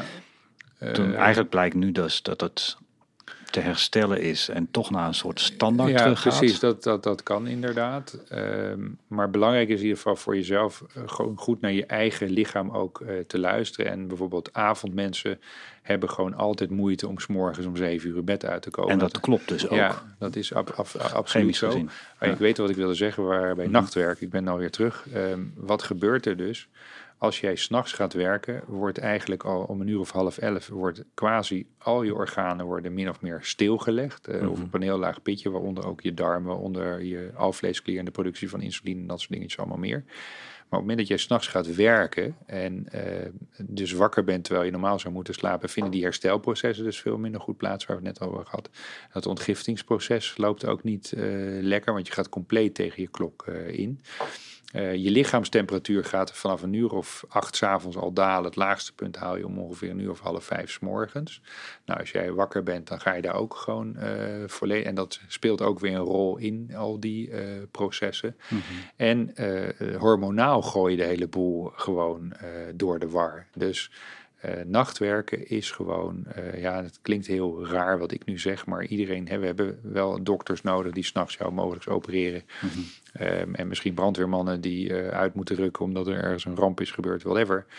Maar iedereen die in de nacht werkt, omdat bijvoorbeeld we in een 24-uur economie zitten, ik zou die allemaal adviseren om een andere baan te gaan zoeken. Ja, dan ben je wel duidelijk. Ja, Ja. dus want het heeft is- eigenlijk alleen maar nadelige effecten. het verkort je het leven. is gevaarlijk. Ja, het verkort je leven. verkort je leven. Ja, en, het, en, en de kans op fout als je die mensen... Ik, ik train in, eh, in Antwerpen, in de haven, train ik kapiteins... die op bunker- en containerschepen varen. Mhm. En die moeten midden in de nacht die schepen eh, verleggen. Of dan is er een, hè, er zit een behoorlijke commerciële druk ook achter. Eh, die slapen echt eh, abominabel. Dus die heb ik allerlei tips en adviezen gegeven... hoe ze veel beter met nachtwerk kunnen omgaan. Mhm. Maar het blijft zeg maar een beetje lijmen en plakken. hè. Ehm, eh, het- er is niet te herstellen Nee, eigenlijk. dit is geen. Je kunt het verzachten, verbeteren, optimaliseren. Mhm. Maar de negatieve effecten die blijven gewoon. En ehm, het is gewoon aangetoond dat die mensen gewoon uiteindelijk, als ze lang, hun leven lang dit blijven doen, dat ze gewoon korter leven. Dat is gewoon. Your lifespan wordt gewoon korter. Mhm. Hè, dus, ehm, en op dat punt denk ik dat het gewoon ook goed is dat er vanuit de Wereldgezondheidsorganisatie meer en meer aandacht voor, voor komt. En Dus, eh, want het is gewoon niet goed. En jij hebt het nu zelf aan de lijve ondervonden. Ik Ja, kan ik het, voelde me niet prettig. ik kan het al helemaal niet. Als ik te laat naar bed ga, dan ben ik gewoon de dag erop en dweil. Ik functioneer gewoon niet. Ik ben niet fit, ik kan niet snel denken. Ik maak fouten. ik heb concentratieproblemen. Mhm. eh, dus het is in ieder geval niet voor mij. Nee, nou, ik heb bij mezelf ontdekt dat ik, ehm, dat ik drie, vier nachten eh, met te weinig slapen kan. Ja. En door de cyclus waar wij in zitten met het bedrijfsleven, Ja. weet ik ook precies wanneer dat gebeurt. Dat Ja. zijn de september, oktober, november Dat zijn maanden. de piekmaanden waarschijnlijk. Ja, dat zijn. En, en dan heb ik met een collega afgesproken die de agenda plant, dat ik op een 6-1 ritme zit. Dat is voor mij goed. Dat betekent zes dagen werken, één dag rust. Als ik een keer 14 dagen achter elkaar werk, twee dagen rust. Dat werkt voor mij goed. Ja. En ik haal dan zoveel mogelijk eh, slaap in. En ik werk met powernaps. En Ja. dat is ook iets wat ik je wilde vragen. Ja. Want eh, daar ben ik door de bomen het bos even kwijtgeraakt, Ja. zeg maar. Ja. Kun je, kun je, kun je met powernaps nog een positief effect krijgen? Ik merk dat het mentaal voor mij een positief effect is geeft. Maar ik weet niet of het lichamelijk eh zo Nou, het, is, het ligt ook een beetje aan het tijdstip van de dag wanneer je het doet. Eh, Wil je er dus- iets over zeggen? Ja, er is daar overigens ook een heel leuk boek over geschreven van een Harvard-dame. eh Metnick heet die dame. Niet gelezen. Nee, maar ik eh, vernoem het ook in mijn eh, boek overigens. Mhm. Maar wat even belangrijk is om te weten, ik doe eerst even een kleine disclaimer. Heb jij slaapproblemen? Niet Nee. jij, maar gewoon in het Ja, algemeen. oké, ja, check. Dan is powernapping eigenlijk uit den boze. Dus dan moet je er gewoon niet aan beginnen. Waarom? Eh, die mensen hebben uitdagingen met slaapdruk. En je haalt een deel slaapdruk weg als je gaat powernappen. Dus even simpel. Wat is slaapdruk? Slaapdruk is die adenosine waar je Ja, het net over had. Dus je hebt dat dat is het- Ja, dus eh, laten we zeggen dat dit een vat is wat 's morgens leeg is. Ja. En s'avonds is het vol met adenosine. Dan komt de melatonine en die laat die spulletjes in jouw lichaam En vrij. dan wil het lichaam slapen. Juist. En dan dat, dat, dat lokt die slaperigheid uit. Dan, is die, eh, dan ben je niet meer helemaal erbij. Dan, eh, Is de slaapdruk dan hoog? ja, dan Ja, is de de druk om te slapen. Juist. Dus Ja. de slaapdruk is hoog en die is 's morgens is die laag. En gedurende de nacht verdwijnt de hele adenosine uit je lichaam. Dat is ook een heel mooi proces. En dan ben je 's morgens begin je weer met een leeg eh, reservoir. New Life University, een platform voor persoonlijke ontwikkeling. Een platform waar we veel meer voor je kunnen betekenen dan alleen deze podcast. Wij willen mensen helpen een sterke verbetering van hun leven te realiseren. En dat kan zowel op privé als zakelijk vlak zijn. Ik denk dat mensen tot veel meer in staat zijn. Maar we hebben niet de gebruiksaanwijzing gekregen bij onze geboorte hoe we het beste uit onszelf halen. Een opleiding van vijf weekenden waar we het hebben over succes, geluk, hoe kom je erachter wat je precies wilt, hoe verbeter je je relatie, hoeveel krijg je er een, hoe krijg je meer rust en balans, hoe versnel je je carrière, maar ook hoe krijg je nog krachtigere communicatieve skills. En als je al deze dingen bij elkaar optelt, dan heb je een beschrijving van de opleiding die ervoor zorgt dat je het maximale uit jezelf haalt.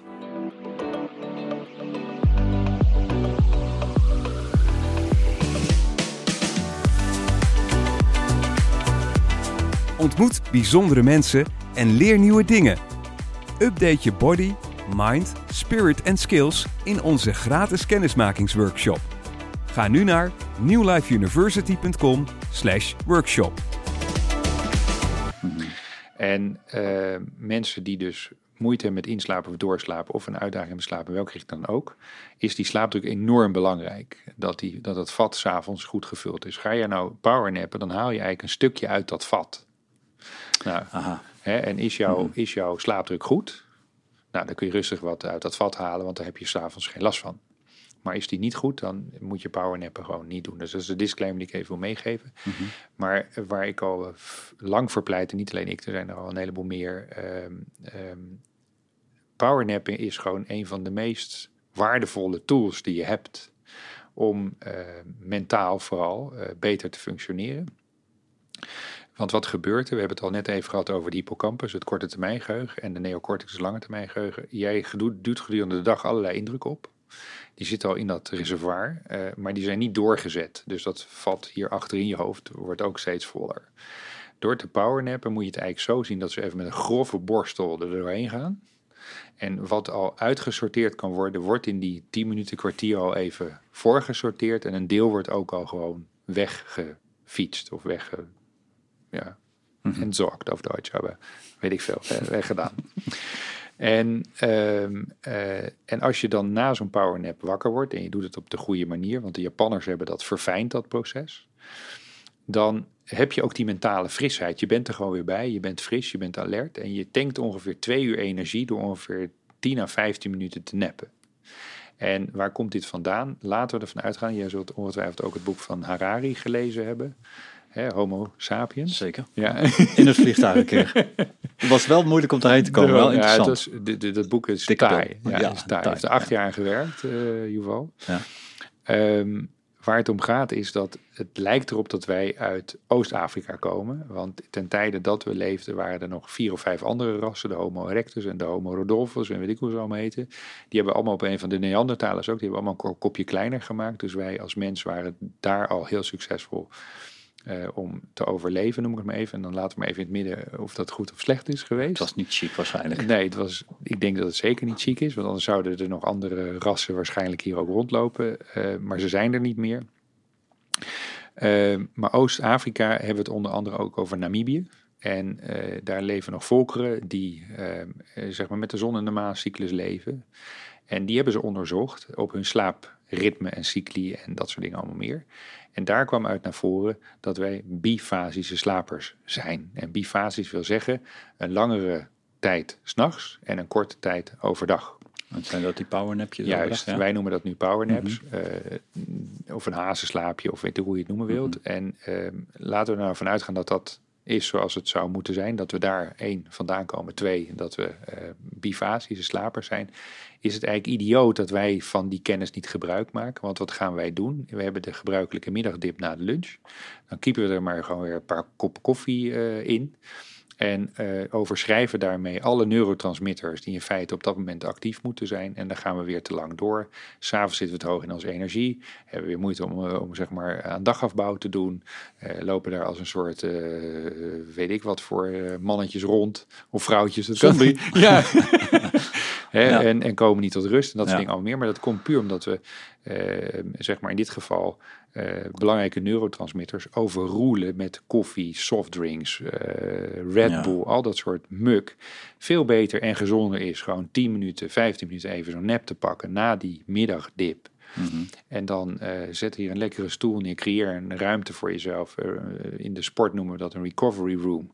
Want topsporters doen het gewoon sowieso doffies, zeggen ze in Vlaanderen zo mooi. Mm -hmm. En dat is ook bewezen, het verlengt je leven. Hè? Dus het heeft alleen maar benefits en het is free. Het kost helemaal niks. Ik heb wel gemerkt dat als ik het langer dan een uh, 25 minuten doe, ja. dan ben ik helemaal kapot. Ja, maar dat, dus ik zet een wekkertje ja. op mijn telefoon. Ja. En dan, uh... ja, in mijn boek beschrijf ik drie methodes. Mm -hmm. Ik ga er nu even één kort uitlichten. Um, belangrijk is wat jij dan krijgt als je geen wekkertje zet. Slaap zijn cycli. Hè, dus het duurt ongeveer, ongeveer zeg ik erbij, 90 minuten. Sommige mensen is het 80 minuten, andere mensen is het uh, 100 minuten. En uh, dat zijn golven. Dus je hebt zeg maar beta, alpha, theta en delta. Dat zijn zeg maar de golfjes waar we doorheen gaan. En als je gaat powernappen, dan ga je van uh, alpha naar beta. Beta is zeg maar die sluimerfase. Dat zijn de, dat zijn de golven, hersengolven. Ja, de hersengolven. Die te meten zijn. Precies. En wat het interessante is, op het moment dat je van beta naar theta gaat, dus dan ga je eigenlijk naar, uh, zo te zeggen, N2 slaap, zoals dat heet. En N3 is zeg maar de diepslaap. Dan, um, als je die hersengolven hebt. Is dat, is dat dit of niet? Ja. ja okay. die linker is, uh, is, is goed om Deze? te zien. Ja.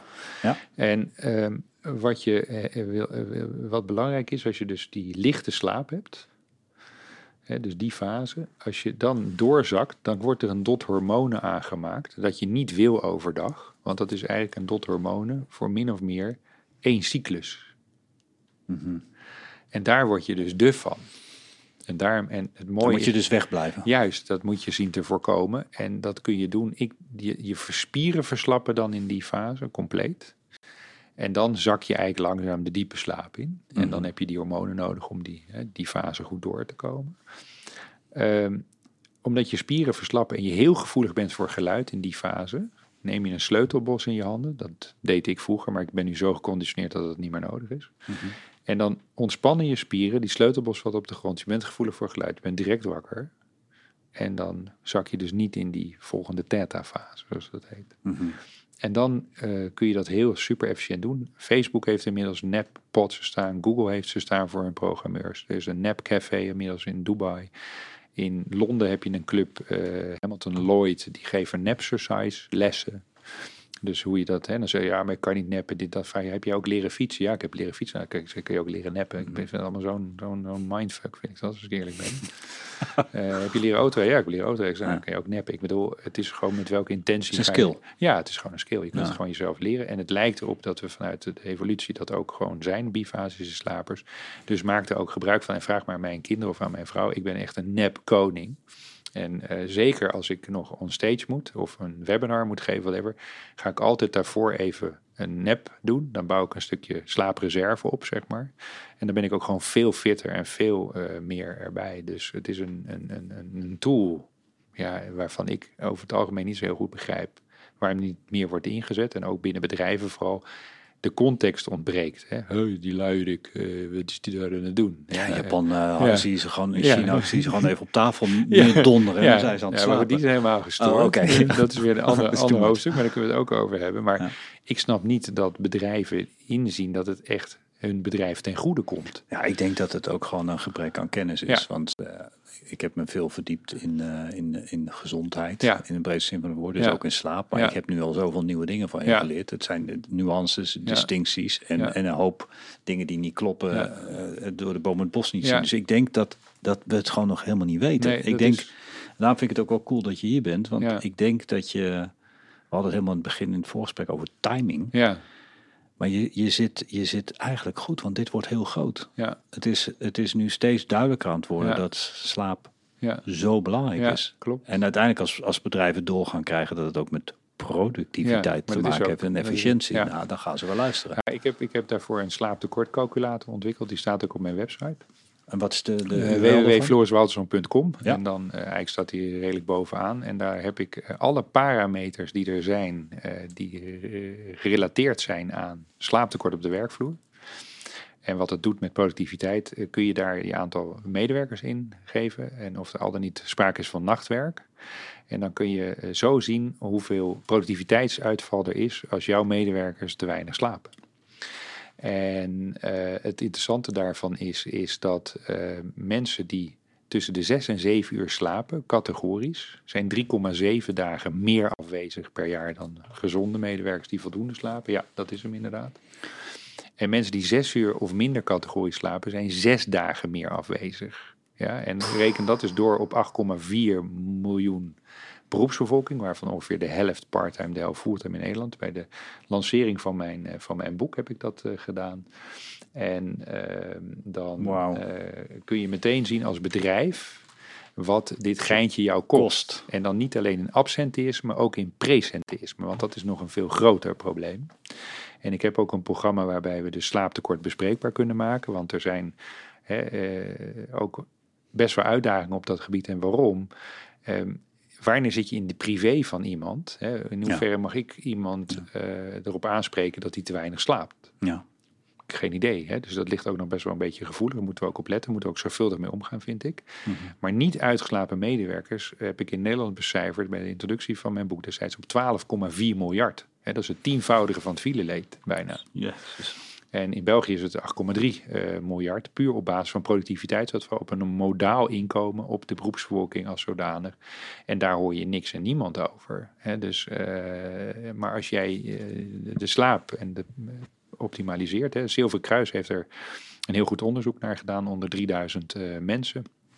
ehm, eh, die dus zeg maar problemen hadden met slapen. 59% heeft concentratieproblemen. En 25% maakt effectief fouten. Nou, ik wil niet door een arts geopereerd worden die te weinig slaap heeft midden in de nacht. Ik zou dat niet willen meemaken, bij wijze van spreken. Hè. Dus Dus het gebeurt. ja, en kijk eens naar de, de, de 50% van de dodelijke verkeersongelukken is door vermoeidheid en slaaptekort. Dus als je naar de, de economische impact kijkt van slaap. Ik heb op Business News Radio er ook een aantal keer een interview over gegeven. Mhm. Die, die is gigantisch. En ondernemers zouden gewoon, en ondernemers zelf ook. Hè, want ik coach ook sporters, ik coach ook ondernemers. Ondernemers moet ik uitleggen dat slaap belangrijk is. Een sporter hangt aan mijn lip en zegt: hey, ik kan net even die twee seconden sneller zijn dan mijn buurman. En ik sta wel op het podium. Dus Ja. wat, wat wil je in feite? Dus eh, ik, vind dat, ik vind dat fascinerend. Hoe, Eh, hoe, hoe komt het dat het eigenlijk dat, dat mensen het gewoon omdat het de normaalste zaak van de wereld is dat je slaapt, maar niet De- nadenkt over de kwaliteit Precies. en niet weet wat kwaliteit is en zo. They, they take it for granted. Het Ja, is, ja, ja, kijk, dat. eh, Je ploft in bed en de magie gaat vanzelf wel gebeuren. Maar dat is natuurlijk niet. Hè, dus, Ook dat is te optimaliseren. The night mirrors the day. Dus wat jij s'morgens doet als je je ogen open doet, bepaalt hoe, hoe jij s'nachts slaapt. Hè, dus alles wat jij overdag doet, is eigenlijk gewoon een, een, een, een, een, resultante van wat je overdag allemaal hebt uitgesproken. Dus een dag bestaat uit 24 uur. Ja, en de slaap is ook een 24 uurs verhaal. Hè? Dus, eh, want eh, s s'morgens is je cortisolniveau het hoogst en s'avonds zou die het laagst moeten zijn. Heb jij een slecht stressmanagement, is je cortisol s'nachts of s'avonds veel te hoog, Mhm. heb je al moeite met inslapen, want dat moet s'avonds laag zijn. Even vragen, het bioritme is, is, is duidelijk geworden Ja. dat dat er is. Hè? Ja, Ehm, maar we hebben zoiets als wintertijd, zomertijd. ja afschaffen. D- ja, dat Direct. is duidelijk. Eh, straks wat meer nuance misschien. Ja. Maar, maar iets anders. Maar, ja, want het, dat, Ja, het ik- gaat trouwens gebeuren hoor, binnenkort. Ja, heel goed denk ik. Maar er is nog iets anders. Ehm, en ik weet niet precies hoe dit zit. Dus het is een gevalletje eh, bellen horen luiden, maar de klepel niet precies weten. Wij zitten in een ritme van 24 uur per dag. Ja. En dat is eigenlijk niet het echte ritme. Het is, en vandaar dat je ook schrikkeljaren hebt. Ja. Dus door het leven, Ja. westerse leven misschien, Ja. worden wij continu uit ons ritme bioritme gehaald. Ja. gehaald. Ja, we doen het zelf hè. We doen het zelf. Kijk, een bioritme zelf is ongeveer een kwartier. maar ik weet niet precies hoe het zit. Kun je eens uitleggen? Ja, eh, eh, ons bioritme is een kwartiertje langer dan de 24 uur waar we in leven. Nou, een kwartier is in feite voor ons als mens niet eh, significant. Dus daar moeten we niet van wakker liggen. Maar een uur, eh, zeker als je dus zeg maar eh, door tijdzones heen vliegt, weet, dat, weet je dat, wat dat met je lichaam doet. Maar er zijn heel veel onderzoeken naar zomer- en winteruur. Het winteruur, wat wij hier nu hebben, dat is ons normale bioritme. En het zomeruur hebben we toen ingevoerd hè, voor de boeren en energie en dit en dat. Nou, het blijkt dat dat eh, marginaal is wat we daar aan, aan winst uit te halen. En nu is uiteindelijk besloten binnen de Europese Unie om dat los te gaan laten. En nu eh, kan het zo zijn dat elk lidstaat individueel kan bepalen of ze naar het zomeruur of naar het winteruur overschakelen. Makkelijk. Ja, super. De Benelux heeft nu het voortouw genomen. Dit jaar moet er een beslissing genomen worden. En ik hoop dat ze unaniem kiezen of voor de wintertijd of voor de zomertijd. Ik heb een lichte voorkeur voor de wintertijd, want dat is ons natuurlijke ritme. Voor de zomertijd is ook heel veel te zeggen, omdat je dan langere avonden hebt en eh, dat soort dingen allemaal meer. Dus ook als je wil sporten en dergelijke. Het is natuurlijk heerlijk op zo'n zomeravond nog op een terrasje te zitten en het is licht, et cetera, et cetera. Maar als je kijkt naar de impact van het verschuiven van dat ene uur op de gezondheid, is het zo dat op het moment dat de wintertijd wordt ingevoerd, het aantal hartaanvallen met 24% stijgt. Zo. En het aantal verkeersongevallen neemt ook toe, de dagen nadat het, eh, het uur is omgezet. En dan denken we wel, hé, dat heeft helemaal geen impact, maar het heeft een enorme impact. En door veel over de aardkloot rond te vliegen, door ook de schermpjes die we hebben, leven we eigenlijk in een soort permanente zelfgecreëerde jetlag. En het is heel erg belangrijk om gewoon voor een goede regelmaat eh, te zorgen. En eh, een aantal ja, slaaphygiëneregels zeg maar in acht te nemen. En eh, dat wil ook zeggen dat je een vast tijdstip hebt wanneer je naar bed gaat. En een vast tijdstip hebt wanneer je opstaat. Dan functioneren wij gewoon het beste. Net als met kleine kinderen. Wij volwassenen Rust. zijn- Ja, wij zijn reinheid en regelmaat. Precies. Wij zijn niet anders. Ja. Tegeltjes wijsheden. Ik ben er verzot op. Maar het is in ieder geval zo dat eh, dat een hele belangrijke is. En dat zijn we gewoon met z'n allen verleerd. Dat moet wel terug. hè? Ja, en dat is, dat is al één ding. En natuurlijk, ik, ik, ik vind meneer Jobs, hij leeft niet meer. Hij heeft natuurlijk de wereld heel veel gegeven, maar hij heeft ook de wereld heel veel ellende gegeven. Nou ja, zijn kinderen mochten geen gebruik maken van zijn Ja, is eh, het iPhones, iPads. Ja. Ja, dat is een van de. Ik Ja. weet niet of het een mythe is, maar hij wilde niet dat zijn kinderen eh, achter de schermen Ja, zaten. ik begrijp dat heel goed. Even, even de nuance daarover, want daar ben ik ook even kwijt wat nou de waarheid is. Eh, ik heb hier van die brillen liggen die oranje zijn. Ja. Eh, omdat blauw licht, eh, dat eigenlijk ook in de zon, eh, zonlicht Ja. zit, dat dat een, een, een effect heeft op het niet willen Ja. gaan slapen. Ja, Maar ik heb nu ook veel gehoord dat het met de intensiteit te maken heeft. ja, maar vooral de timing is heel belangrijk. Nou, die had ik dus nog niet gehoord. K- Wil je daar iets over zeggen? Ja, kijk, weet je, ehm, wat ik net al zei, de night mirrors the day. Ehm, het ochtendlicht is het mooiste licht wat er is. En het is het meest felle licht en ook het hoogste in blauw spectrum. En als jij weet dat ehm, serotonine wordt aangemaakt door blauw licht, is vooral 's morgens het superbelangrijk om veel blauw licht binnen te krijgen. Want dat activeert en dat maakt serotonine aan. En dat is wat je nodig hebt later om s'avonds weer goed te slapen. Door voldoende melatonine te hebben. Dus eh, s s'morgens op je telefoon lekker met een hoop blauw licht. Goed, vooral doen. ja. Is Ja, hypothetisch, doen. Is ja. dat goed. Oké, Hè? helder. dus, maar wat we krijgen nu in woningen wordt nu met eh, de sneltreinvaart. Hè, eh, oude peertjes mogen niet meer eh, gebruikt worden. LED-light is volgens Ja. mij niet zo goed, hè? Want Nee, dat is een heel beperkt spectrum, Daarom, toch? maar gelukkig zijn er weer in Eindhoven start-ups die erover na zijn Breed gaan denken. spectrum, eh, en- LED-lights? Ja, die erover, ja, die erover zijn gaan nadenken. Jongens, dit is gewoon niet handig. Want we vervangen al die lichten in die woning. En dan hebben we eigenlijk s'avonds een veel te hoog blauw aandeel. op het moment dat je in de woonkamer of whatever zit. Mhm. Dus daar zijn ze ook alweer inmiddels slimmer over aan het worden. Maar het is vooral het verkeerd getimede blauwe licht. Het blauwe licht is gewoon super De belangrijk. timing is het dus. Ja, is, Mhm. is voor ons heel erg belangrijk om goed te functioneren. Mhm. Eh, de een is daar meer gevoelig voor dan de ander. Maar ook het voorbeeld wat ik aanhaalde van die mensen die zo te zeggen avondmensen zijn. En die naar de wildernis gaan en gaan kamperen en geen kunstlicht meer hebben. Dat hun gevoeligheid voor licht blijkbaar groter is dan voor andere mensen. Dus de Mhm. een en de ander is er meer eh, gevoelig voor dan, eh, dan de ander. Dus, maar het is vooral het verkeerd getimede blauwe licht. Zorg dat je vooral in het eerste deel van de dag zoveel mogelijk buiten licht binnen krijgt. Mhm. Ehm, en waarom de intensiteit hier is natuurlijk een studio is niet helemaal goed te vergelijken. Maar in een normale kantooromgeving heb je qua lichtintensiteit ongeveer een 300 lux. En dat is dan al veel. Buiten op een bewolkte dag heb je 2000 lux. Als je buiten bent. Juist. Wow. Een bewolkte dag. Zeven keer zoveel. Dus dat wil zeggen, ga je van box naar box naar box. Dus dat wil zeggen, vanuit de keuken ga je naar je auto. En van de auto ga je naar kantoor. En van kantoor ga je weer de auto in en dan weer naar huis. En je ziet eigenlijk heel erg weinig daglicht. Dan heb je eigenlijk al gedurende de dag veel te weinig daglicht binnengekregen. Mhm. Om voldoende serotonine aan te maken. En dus daarom zeg ik ook, de nightmares the day. Eh, zorg dat je vooral in het eerste deel van de dag voldoende daglicht binnen krijgt. Ook op een bewolkte dag. En als het, de zon schijnt is het nog mooier. De zon doet ook heel veel voor ons eh, als mens. En er is ook steeds meer bekend over hoe belangrijk licht is in ons, in onze, hoe, hoe we ons voelen. Mhm. En het aspect dat we hier nog niet zo heel erg veel eh, hebben eh, toegelicht, dat is de slaapdetox die ik ontwikkeld heb. Ehm, en wat ik al zei, is dat hè, 80% van de belangrijkste hormonen om goed te slapen worden in de darmen aangemaakt.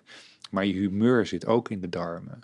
Dus dat is wat heel veel mensen wel eens eh, vergeten. En dat wordt ook weer eh, direct gelinkt aan licht. Hè? Dus, eh, want als je voldoende licht binnenkrijgt, maak je voldoende serotonine aan. Serotonine is min of meer ons gelukshormoon. Kom je te weinig buiten, word je ook een beetje down, word je een beetje depri, word je een beetje... Hè? Dus eh, dat is, het is ook weer gratis hoor. Je hoeft er niet voor Mhm. naar een dokter of voor weet Het, het, het is er al. Ja, het is er al. Je hoeft het alleen maar te doen. Want de uitdaging is dat Ja. het vaak dat niet meer is, Ja. omdat je in een kunstmatig leven terecht bent. Box naar box vond ik mooi. Ja. Ik heb ehm, sinds eh 293 de grote verandering zelf meegemaakt. Ja. En ben ik gaan zoeken naar allerlei eh, dingen. En ik ben toen gaan biohacken. Ja. Ik wist alleen niet dat het zo heet. Ja. Dus ik heb sinds die tijd tot op de dag van vandaag heel veel dingen die ik Leuk. op mijn lichaam heb uit, uitgeprobeerd, getest. En, en, dan wil ik er een paar voorleggen waar ik, waar ik ja, jou heel graag je mening over wil hebben. Maar even een bruggetje naar wat we hebben gedaan.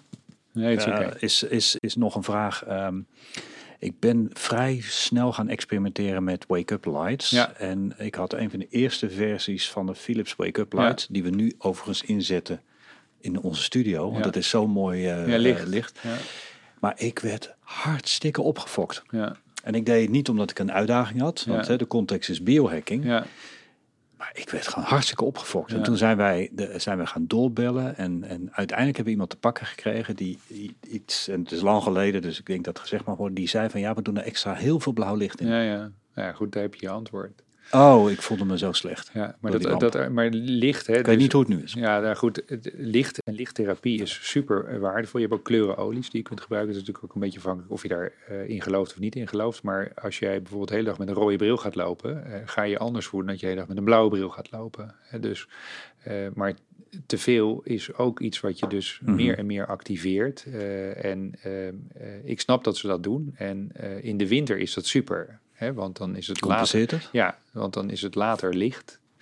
Ehm, en vooral ook in bejaardencentra, of in ieder geval, ik weet niet of je dat tegenwoordig zo nog mag noemen, maar in ieder geval in verzorgingscentra. Mhm. eh, in de goede, die goed gerund zijn, hangen ze ook daglichtlampen op met dat type licht met een heel hoog blauw lichtspectrum om die bejaarden of die oudere mensen gewoon actief te krijgen en te motiveren. Mhm. Dus daar heeft het een heel gunstig effect, zeg maar. Eh, Mhm. maar als jij gewoon een gezond mens en een gezond lichaams bent, dan kan het ook te veel zijn. Mhm. Dus eh, de, ik snap dit wel. Dus eh, dat dat gebeurt. eh, en ik denk dat ze dat nu wel genuanceerd zullen Dat denk ik wel, ja. ja. Dus, maar zo'n zo'n wake-up light is gewoon heel prettig om op die manier wakker te worden. Ja, want een Ja. alarm is redelijk shock. Ja, als klopt. je, Ja. Dat, voel ik dan Klopt. althans. Ja, wat ik zelf doe, eh, ik heb zelf zo'n tracker hierom. Even Eh, vibratie erin Ja, precies. En dan wordt ook mijn partner niet direct wakker. Want als je zo'n lichtding aandoet, dan is natuurlijk ook de hele kamer een Ja. vloed. Ja, ja. En zo'n zo'n piepding is ook heel vervelend. Eh, dus ik heb deze gaat even licht vibreren en dan word ik wakker. Maar meestal ben ik al iets eerder wakker dan dat ding Is begint die, te vibreren. en is die eh, slim? eh, of Deze is niet tijdstip? slim. Deze is niet slim. Ik heb hem eh, voor, voor zeg maar to be sure heb ik altijd wel mijn wekkertje aanstaan. Eh, maar meestal ben ik altijd al wakker en zet ik hem gewoon uit. Mhm. Deze niet, maar je hebt ze ook slim. Hè, dus die gewoon op basis van je slaapcycli gaan, We- gaan meten. weet, je, weet je welke? Want ik heb zelf een Apple Watch, maar die is niet slim nog. Nou, die, die, er is er ook eentje van hebben, dat heet Bedit. Ja. Oh, daar heb ik Eh, zo'n matje van Ja, waar precies. Die, die, kan, die kan op basis van ademhaling kan dat al eh, voor een heel belangrijk Oh, dat deel gaan, niet getest. Ga ik eh, doen. ga- gaan doen. Ja. En Philips is er ook met eentje bezig, maar die is al vier keer uitgesteld qua lancering. Dus die komt eraan. Oké. En er is ook een Franse firma, maar ik weet niet of die functie- nee, die heet Dream, D-R-E-E-M. Dat is Ja. een start-up, dat is een, een, een, een Kickstarter ding. Mhm. En die zijn daar ook mee bezig. Oké, Ja. check. Dus eh, die zijn er eh, wel. En die hebben dan ook zo'n headband. En die gaan dan echt meten. Hè? Oh, dan- dat willen we eh, hebben. Want, want dit, dit is natuurlijk leuk, maar Mhm. nog heel rudimentair. Hè? Dus het beweegt, dit meet een beetje ademhaling en Mhm. beweging vooral. Maar slapen, zoals je weet, zijn golven. En golven kun je niet echt meten met beweging, toch? Nee, nee dan moet je echt een badmutsje op. eh. Oké, dan komen de biohack dingen. En, Ja, eh, ik geef ook zo. mijn conclusies, Ja. eh, wat het met mij doet. Ja, leuk. Ik heb ge- gecheckt of alcohol werkt. Nou, Ja. ik drink nu al, denk ik, 5, 26 jaar geen alcohol meer. Het kan zijn dat, het, dat ik één glaasje bier per twee, drie jaar drink. Verder helemaal geen overtuiging over. Nee. maar het, het- ik voel me lekkerder als ik scherp ben. Ja. Maar ik heb gemerkt, als ik alcohol dronk vroeger, dat je dan makkelijk in slaap valt. Ja. Maar je was ook bij weinig alcohol toch volledig kapot de volgende dag. Ja. Dus ben ik gaan testen. En Ja. het lijkt wel erop alsof eh, je eerder in slaap valt, maar niet goed slaapt. Ja, dat is de conclusie al. Hè, dus eh, het eerste deel van de nacht is nog redelijk oké. Eh, dus je valt inderdaad makkelijk in slaap. Je krijgt spierverslapping. Hè? Mhm. Ehm, dus het, ze noemen dat ook wel een slaapmutsje, maar het, het is eigenlijk een heel verneukeratief slaapmutsje. En het tweede deel van de nacht is compleet verneukt door alcohol. Dus als je naar hypnogrammen gaat kijken, dan eh, ziet dat er ook gewoon niet uit. Een hypnogram Wat- is, is een, is een grafiek waar je kan zien, je liet hem daar straks al eventjes zien, eh, hoe je slaap eruit ziet. En je liet er net eentje zien die eh, eh, heel mooi was. Dus je zag ook eh, de diepslaapfases en daarna zag je vooral de remslaapfases. Mhm. Het tweede deel van de nacht, waar het cognitief herstel zit, eh, die vernachel je gewoon door alcohol. En daardoor voel je je s'morgens gewoon eh, niet uitgeslapen, niet fit, wattig. Eh, en dat is wat alcohol met je doet. En daarnaast belast je ook nog een keer je nieren en je belast ook nog een keer je lever. En je creëert wekprikkels. Ja, dus als je gewoon nu even die rechter daar pakt. Is dat deze? Eentje omhoog, die pak die maar even, ja. Die? Ja, klik maar als je wil. En, maar goed, daar kun je, daar kun je het goed, goed zien. Dus je hebt de, de diepere fases in het begin. Dus 1, 2, 3. En dan eigenlijk is de diepslaapfase min of meer weg aan het einde. En het laatste stuk, dus die, die, ja, die, die minder lange tepeltjes noem ik ze maar eventjes. Mhm. Daar zitten voor een heel groot deel je remslaap. Dat zijn die grijze blokjes. En daar zit het cognitief herstel. Dus aan het begin van de nacht is dat meestal maar een minuutje of acht. En dan loopt dat langzaam op tot bijna 25 minuten in de laatste cycli van de nacht. Hm. En als je alcohol drinkt, zijn die bijna niet bestaande. Dus die, Aha. die vinden niet plaats. Dus je komt niet goed in je droomslaap. Dus je hebt, je hebt gewoon een- kwalitatief minder goede slaap. Absoluut. Ja, En dus het, vooral het cognitief herstel vindt quasi niet plaats. ja. Dus wat jij hebt vastgesteld is gewoon heel juist. Oké, dan heb ik testen gedaan eh, met wiet. Ja, Ehm, ik heb een klein beetje het, het antwoord gevonden. Ik denk dat het THC wat iets doet met, met, eh, met, Ja. met, je, met je mind, dat dat misschien een invloed op slaap heeft. Ja. En ik heb wel gemerkt, eh, ik gebruik best wel veel CBD-olie, ja, preventief. ja, Niet om een andere reden dan dat. ja. En dat slaapt zo lekker. Ja. Alleen wat ik niet weet is of de kwaliteit slaap dan ook goed is. Want ik merk wel als ik een dubbele dosis neem, dat is in mijn geval twee keer 10 milligram, Ja, dan ben ik niet meer uit bed te, branden. dus, maar dat heb ik niet genoeg nuance Ja, er is, er is nog niet genoeg onderzoek gedaan naar dit onderwerp. Mhm. Ehm, ik beschrijf het in een van de bonussen van mijn boek, eh, CBD-olie, hoe je dat kunt inzetten om zeg maar vooral makkelijker in te slapen. Want daar wordt het veel voor gebruikt. En dat zijn een aantal druppels onder de tong of een kwartiertje voordat je in bed duikt. Ja. Maar eh, wat ik er tot nu toe over gelezen heb, in dit geval van CBD-olie, dus waar dan niet de THT in zit, dus dat is dan zonder de... Zonder de Hallucin- of ja, niet hallucinatie, maar Precies. je wordt niet stoned. Juist, want Ja. de mensen vinden dat drowsy gewoon niet prettig en dat ze de controle voor een deel eh, verliezen. Ja. Ehm, ken ik mensen die ik dit adviseer, die dat doen waar het in jouw geval heel erg goed voor werkt. Mhm. Maar er zijn ook mensen waar het averechts werkt. Hè, dus Wakker waar- blijven. Ja, waar, het gewoon, waar ze actiever worden en dergelijke. Dus het is ook echt iets wat je zelf moet uittesten.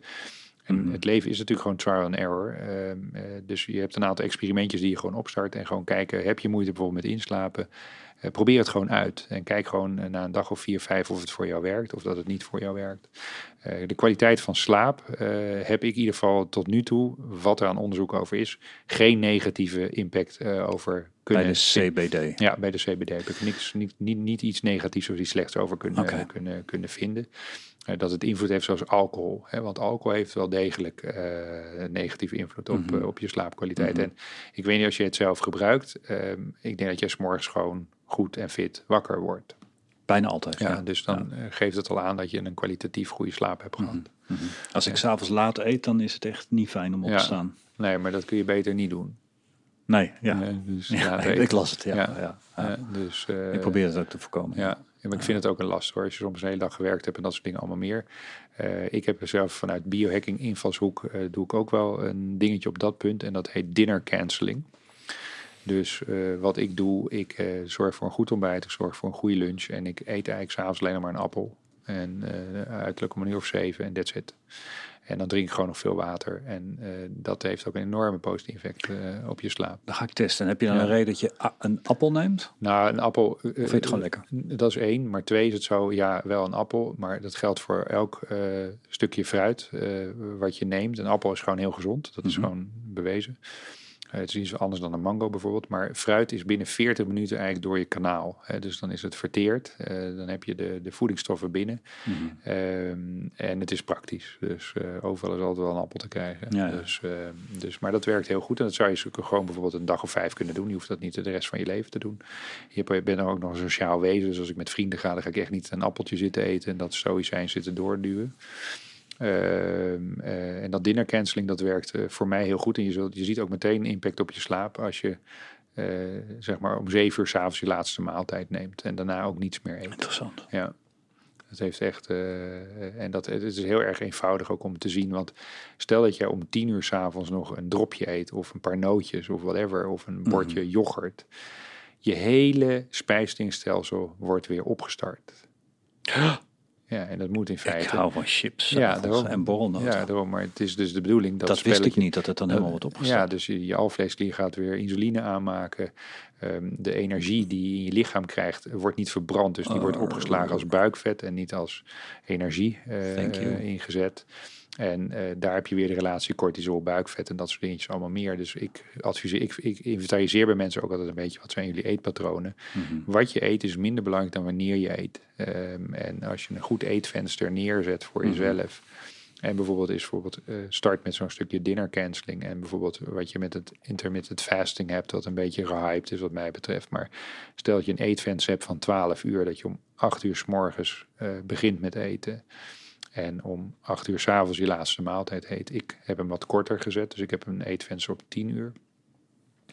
Dat heeft Waar enorm... je wel eet. En dat Ja. betekent dus dat je 14 uur Niet en of slaapt Ja. en of niet eet. Ja, precies. En dat, wat het voor je buikvet doet, wat het voor je gezondheid doet, eh, en dat soort dingen allemaal meer. eh dus, dus amazing. En, eh, Volledig mee eens. Ja, en, en dat doe ik met een appel, maar het kan ook Ja. een, whatever, een banaan zijn, weet ik veel waar je zin in hebt. Dat ik het goed begrijp. Dus als je fruit neemt, omdat het snel verteerd Ja. wordt, eh, eh, is het daarna dan? En hoef je niet dat hele lichaam weer op te starten, Nee, op klaar te maken voor die urenlange Ja. vertering. Kijk, je gaat, eh, als ik om zes uur of zeven uur, laat ik zeggen dat ik om zeven uur s'avonds mijn appel eet, dan duurt het bij mij meestal nog een uurtje of drie voordat ik naar bed ga. Hè? Dus dan om een uur of tien, half elf, dan is bij mij het kaarsje wel uit. Eh, dan op de- dat is eigenlijk de, de, de, tijdslot dat je lichaam gewoon zich gaat voorbereiden op een goede nacht slaap. Eh, en dan die appel is eigenlijk binnen 40 minuten, 45 minuten is die gewoon verwerkt, verteerd, of hoe je het ook noemen wilt. Ehm, En dan drink ik alleen nog water of soms wat thee of dat soort dingen allemaal meer. Ehm, en dan is je lichaam eigenlijk ja, al begint eigenlijk al met ja, zeg maar te ontgiften. Hè, Dat, dat- dat, proces zet je eigenlijk al dan veel eerder in, eh, in gang. En dan ga, ga je door gewoon veel beter slapen. Zo simpel is het. Als ik laat eet, en ik, ik, ik hou heel erg van Spanje, die eten allemaal laat. Eh, maar ik slaap niet goed als ik laat eet. Never. Nee, nee, dat te woelen en te draaien. En, eh, dat hele spel Ja. hier. En het komt natuurlijk ook niet echt lekker verteerd. Hè. Je, je darmen vertragen. Alles vertraagt in feite. Dus die vertering die valt ook voor een deel stil. Kost bakken met energie ja, ook. ja, maar ook toxines in je darmen. Oh ja, ja, ja, dus dat is allemaal eh, suboptimaal. To say the least. Ja, Ehm, ik heb nooit geëxperimenteerd met slaappillen. Ik heb nog nooit van mijn leven een slaappil ingenomen. Heel fijn. Ehm, wel of niet handig? slecht. Hè, dus ook hier wel weer genuanceerd. ehm, situationeel bepaald kan het best af en toe eh, goed zijn. Maar ehm, ik heb het in mijn hoofdstuk geschreven van superslapen eh, bij detox. Dus mensen die slaappillen nemen, bouw het af als het kan. Het is een van de Mhm. meest verslavende medicatie die er is. Ehm, mensen die, eh, je hebt medium users en heavy users. Al die mensen die dat nemen, die leven korter. Gewoon ook Wow. bewezen. En je En- wordt in een soort comateuze toestand gegooid, maar je hebt geen echte diepslaap. Dus je hebt geen echt herstel. Dus je bent wel van de wereld. Je denkt dat ja, je maar, goed slaapt. Ja, maar er, ge- er gebeurt gewoon eigenlijk. Dus de processen die moeten. worden opgestart, worden Ja, niet opgestart. Precies. Serious. Ja, het is, het is, eigenlijk is het een, het is bijna crimineel. Ik zat een keer in een radioprogramma in Hilversum 1 Mhm. eh, met Dick Bijl. Voor die man heb ik veel bewondering. Hij adviseert ook het ministerie van Volksgezondheid. En hij heeft een boek geschreven toen, ik denk dat het een jaar geleden is, of anderhalf jaar geleden. Ik weet niet meer precies. eh, en dat heette Antidepressiva. En hij heeft gewoon aangetoond met alle research die hij gedaan, hij is wel arts en zo en dergelijke, eh, heeft hij aangetoond dat in 2% van de gevallen eh, antidepressiva werkt. En dan is het nog discutabel. En, ehm, dat, en, en, en, en slaappillen kun je in diezelfde categorie eh, stoppen. Hè, dus ehm, eh, het kan tijdelijke verlichting brengen. Maar long term is het gewoon eh, Een ramp.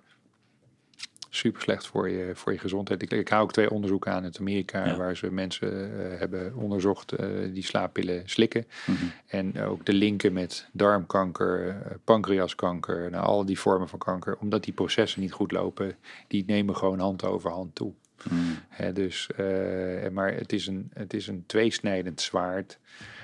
We leven tegenwoordig, ik weet niet hoe jij dat ziet, eh Anatol, maar het is zo, we leven in een maatschappij van instant. We willen zaaien en oogsten, maar cultiveren, dat doen we niet meer. Nee, het is nu. Ja, het moet meteen nu. Dus zo iemand die komt desperate bij de dokter, een probleem wat al over de jaren heen is opgebouwd, een vat wat al aan het over... Oh, doe even een pilletje. Ja, precies. En dan, even en die arts heeft zoveel ehm, patiënten die dag te verwerken. Dus die heeft ook echt geen tijd om een anamnese te doen. En eens even uitgebreid te gaan kijken. Goh, wat, eet, wat eet jij en wat drink jij? En heb je wel dit en dat? En hoe is je relatie en bla bla bla.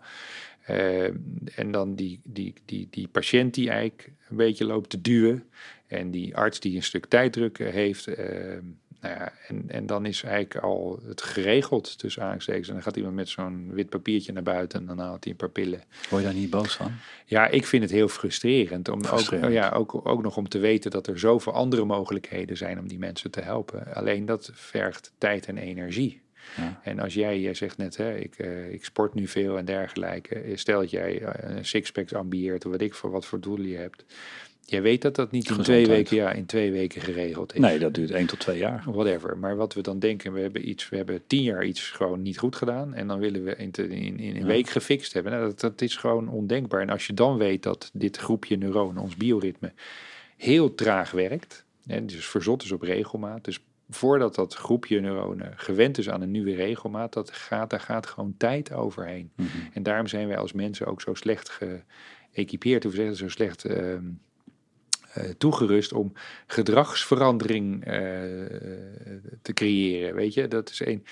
Slapen en alle kennis die in dit boek zit, is allemaal hartstikke leuk en aardig. Maar op het moment dat die gedragsverandering niet voor elkaar gekregen wordt, dan heeft het hele boek geen zin. Dan, eh, werkt gewoon niet. En Mhm. dan heb je ook nog een keer, ik noem dat de speen voor volwassenen. Maar eh, mensen die dan ja, slecht slapen, die, die eh, denken dan, nou, ik ga een paar van die tips uit dat boek eh, doen en dan komt het wel goed. Doe ik even. Ja, maar ik weet niet of jij kinderen hebt ook. eh, Eén zoon. Daarom. Dus ik weet niet hoe oud hij is. Hoe oud is hij? 13. 13, oké. nou, vroeger heeft hij misschien een speen gekregen van jullie. Nou, heb je die wel eens proberen af te pakken? Ja, daar worden ze niet blij Dat was hè? een drama. Ja. Nou, en dat geldt hetzelfde voor dit. Stel dat jij drie tips uit mijn boek pakt. En laat ik zeggen dat mandarijnolie een goede is. Ik noem maar even iets. Dan straks ga je tegen jezelf zeggen: Als ik geen mandarijnolie heb, dan kan ik niet meer slapen. Dat is de speen voor volwassenen. Ja. Weet je? En het begint eerst met een stukje naar jezelf kijken. En eh, al die goede tips ten, s- ten, ten- ten spijt. Kijk eerst eens ehm, hoe je in het leven staat en hoe je met de dingen bezig bent. Mhm. Eh, en dat is vaak de crux. En dan is dat allemaal ondersteunend wat hier staat. Maar het is niet de, de holy grail, weet je. Dat is wat we vaak willen. Dat is met een pilletje, een slaappilletje, precies hetzelfde. Als ik dat pilletje niet meer heb, kan ik niet meer slapen. Mhm. Maar als je wist dat het placebo-effect van een slaappil veel groter is... dan het effect wat het pilletje effectief heeft... Ja, dan hou je, dat geldt ook voor melatoninepillen. Iedereen loopt tegenwoordig als de, bij de vleet melatonинepillen te Oh, even wat magnesium Ja. en wat melatonine en dan komt het helemaal goed. Ja, maar het is Ja. een hormoon hè, wat je slikt. Hè? Je slikt Ja. niet in een of ander mineraal of, of, of vitamine. Het Nee, heeft effect op wie je bent ja, bijna, toch? Ja, je slikt een hormoon. Ja. En dat vinden we dan normaal. Nee, Ik vind dat helemaal niet normaal. Nee. nee, ik vind dat echt niet normaal. nee, ik ben het volledig met je eens. Het is, het is ontzettend moeilijk om, eh, om wat je nu zegt te Ja. corrigeren in 2020. Ja. Omdat we allemaal van de nu zijn. Ja, het moet allemaal nu en dit En ik vind dat ook wel fijn hoor, same day delivery. Ja. Daar raak je snel aan gewend. Ja, dat klopt. Maar het Maar is, het is, het is een speen die we onszelf creëren. Hè? Dus, en eh, de kunst is ook...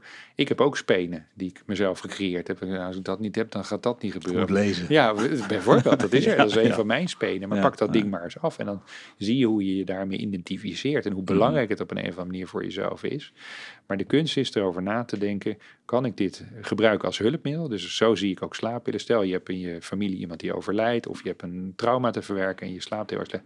Dan kan ik me voorstellen dat het gewoon waardevol is daar misschien een week of twee ondersteuning te halen. En dan kappen met die, hon, met die onzin. Echt letterlijk. Het is, Ja. het is, het is, het is devastating. Het, is, het, is, het maakt je gewoon kapot. Ja. En ik ken er genoeg hoor, die daardoor van de regen in de drup komen. Ja, oh zeker. Ja, zeker. Het is verschrikkelijk. Ja. En, en dan ook nog zo volhouden dat het zo fijn is, Ja. die pil. Ja, Ja. Ik, heb, ik heb er nog een. Ehm, ik drink bijna geen koffie. Ja. Dat, dat zijn misschien een paar kopjes per jaar. ja oké. En misschien nog wel minder. Ja. En dat doe ik ook al heel erg lang niet. Ja. Eh, ik kan me voorstellen dat koffie eh, een, een stimulerend effect heeft. Dus dat dat niet handig is om dat te drinken. Maar ja, er zijn zoveel mensen die het lekker vinden. Hoe moet je met koffie omgaan? Nou ja, ik heb een, een masterclass superslapen die ik geef. En daar ga ik ook in op, zeg maar... waar vind ik dat? Eh, op mijn website Ja. www.floriswoudson.com slash masterclass heet die. Eh 25 augustus gaat er weer eentje door. Mhm. Ehm, nu is het zo dat eh, koffie, ehm, ehm, ja, hoe zal ik dat zeggen, een van de meest misbruikte drugs is die er eh, in de wereld te koop is, vind ik. Eh, als je naar de feiten kijkt. Eh, het is de meest verhandelde grondstof eh, ter wereld na olie. Eh, het zwarte goud wordt het natuurlijk ook wel, eh, wel genoemd. En daar ga ik ook in over waarom je moet, let op mijn bewoordingen, moet stoppen met koffie en andere pepmiddelen. Dus, want er zijn natuurlijk, we hebben ook al even gehad, hè, maar wat denk je ook van energy drinks en soft drinks en al die dingen en die suikerrijke spulletjes Red Bulletjes. en de Red Bulletjes van deze wereld. Het gaat erom dat eh, koffie eh overruled eh, je neurotransmitters, die dus bijvoorbeeld aangeven dat je nu moe bent, of dat je even een stapje terug moet doen. Ehm, en the night mirrors the day, daar ben ik weer. Mhm. Eh, je hersenen zijn 24 uur aan het vechten met de cafeïne. 24 uur. Ja, en ik zat op 40 minuten dat Ja. het erin kikt. Ja, het, het- ongeveer 20 minuten. 20 minuten? Ja, en de halfwaardetijd van koffie is 6 uur. Dus dat wil zeggen dat de helft van de cafeïne ehm, zes uur duurt voordat het uit je bloed is. En dan duurt het weer zes uur voordat de helft van de helft uit je bloed is. Dus je bent eigenlijk meer dan 24 uur bezig met één kop koffie uit je systeem te krijgen. Hetzelfde voor cola? Het, het, nou, het, het gaat om cafeïne. Het gaat vooral om de cafeïne ja, in dit geval. Ja. En, ja. Maar dat zit in groene thee en het zit in chocola en het zit nog een heleboel andere uh, producten. Um, wat ik uh, herken, en dat doe ik zelf ook.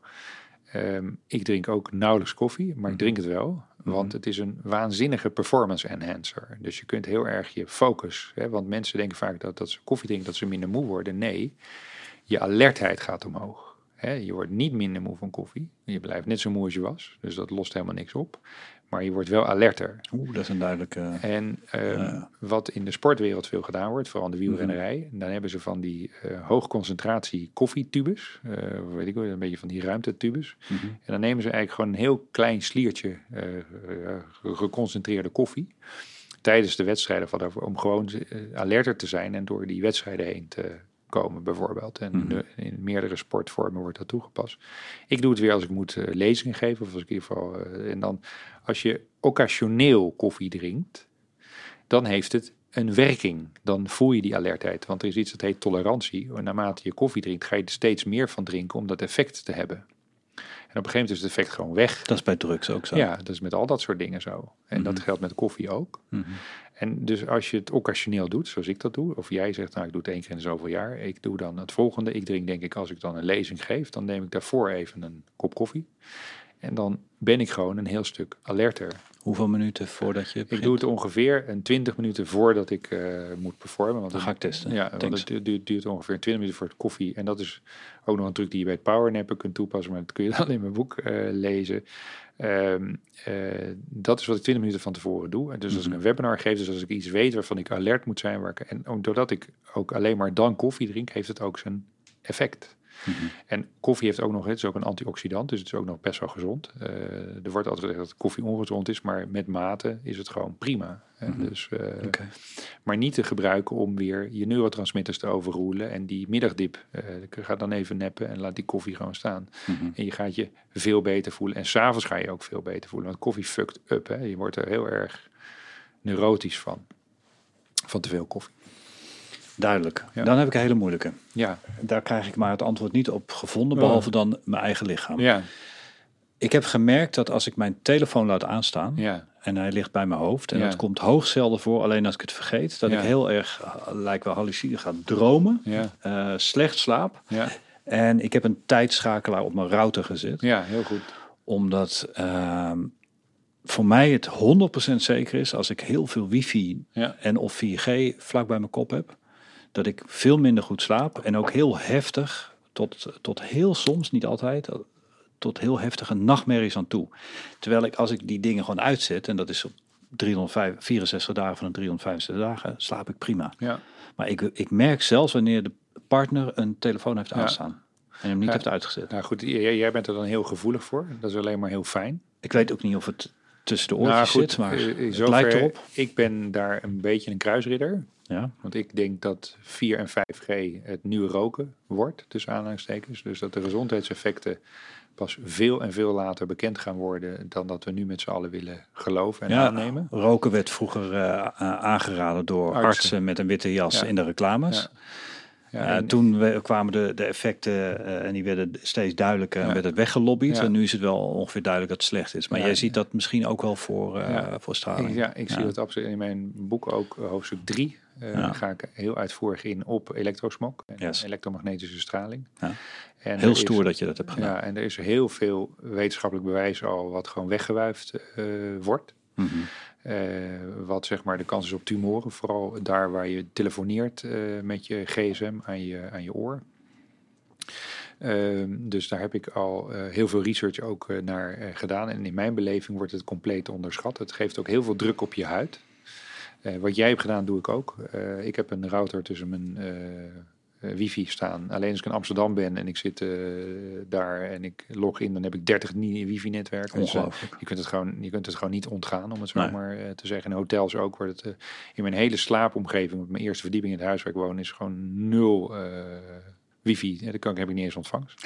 Ook geen stekkers en Nee, stopcontact? niks. Ja, stekkers wel, maar ik bedoel, ik heb geen wifi ontvangst. Dus boven bij mij kun je niet op een telefoon eh, of op een laptop. Nee, nee, ik bedoel, ik heb, eh, ik heb op mijn slaapkamer heb ik, eh, die kun je in Duitsland krijgen. Misschien heb je dat ook, eh geshielde eh, eh, stekkerdozen. Ja, die, ken, die heb ik niet, maar die ken ik. Ja, ik heb niet gevoeld of dat een effect geeft, maar ik kan me voorstellen dat, dat het ook wel een effect. Maar even terug naar, naar wifi. Sorry. Ja, nou goed, in ieder geval dus dat allemaal uit te- schakelen. En ik denk, hè, wat je al zei, in 1950 of in de jaren 50 was, was er bekend dat de relatie lo- roken longkanker. Mhm. 7000 rapporten verder en ongeveer, eh, even kijken hoor, 30 jaar zijn de overheden, begin 80 zijn ze pas gaan waarschuwen voor de gevolgen van. Ook door Mhm. de tabakslobby uiteraard. Mhm.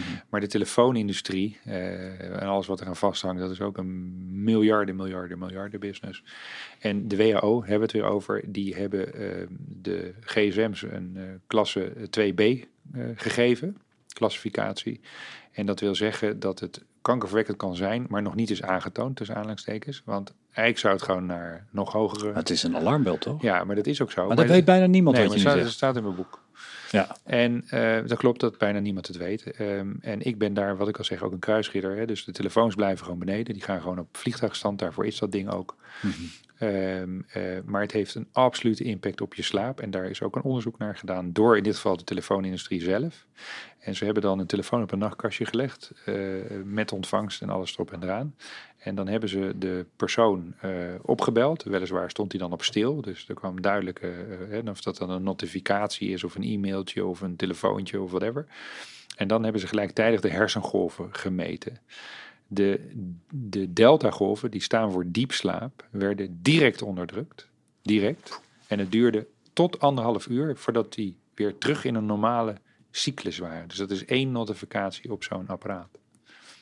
Dus eh, En we mogen hierbij zeggen, het is wetenschappelijk ja, onderzocht. het is ook Ja. zo. Dat is, en dan door de industrie zelf. Hè? Dus eh, Ja.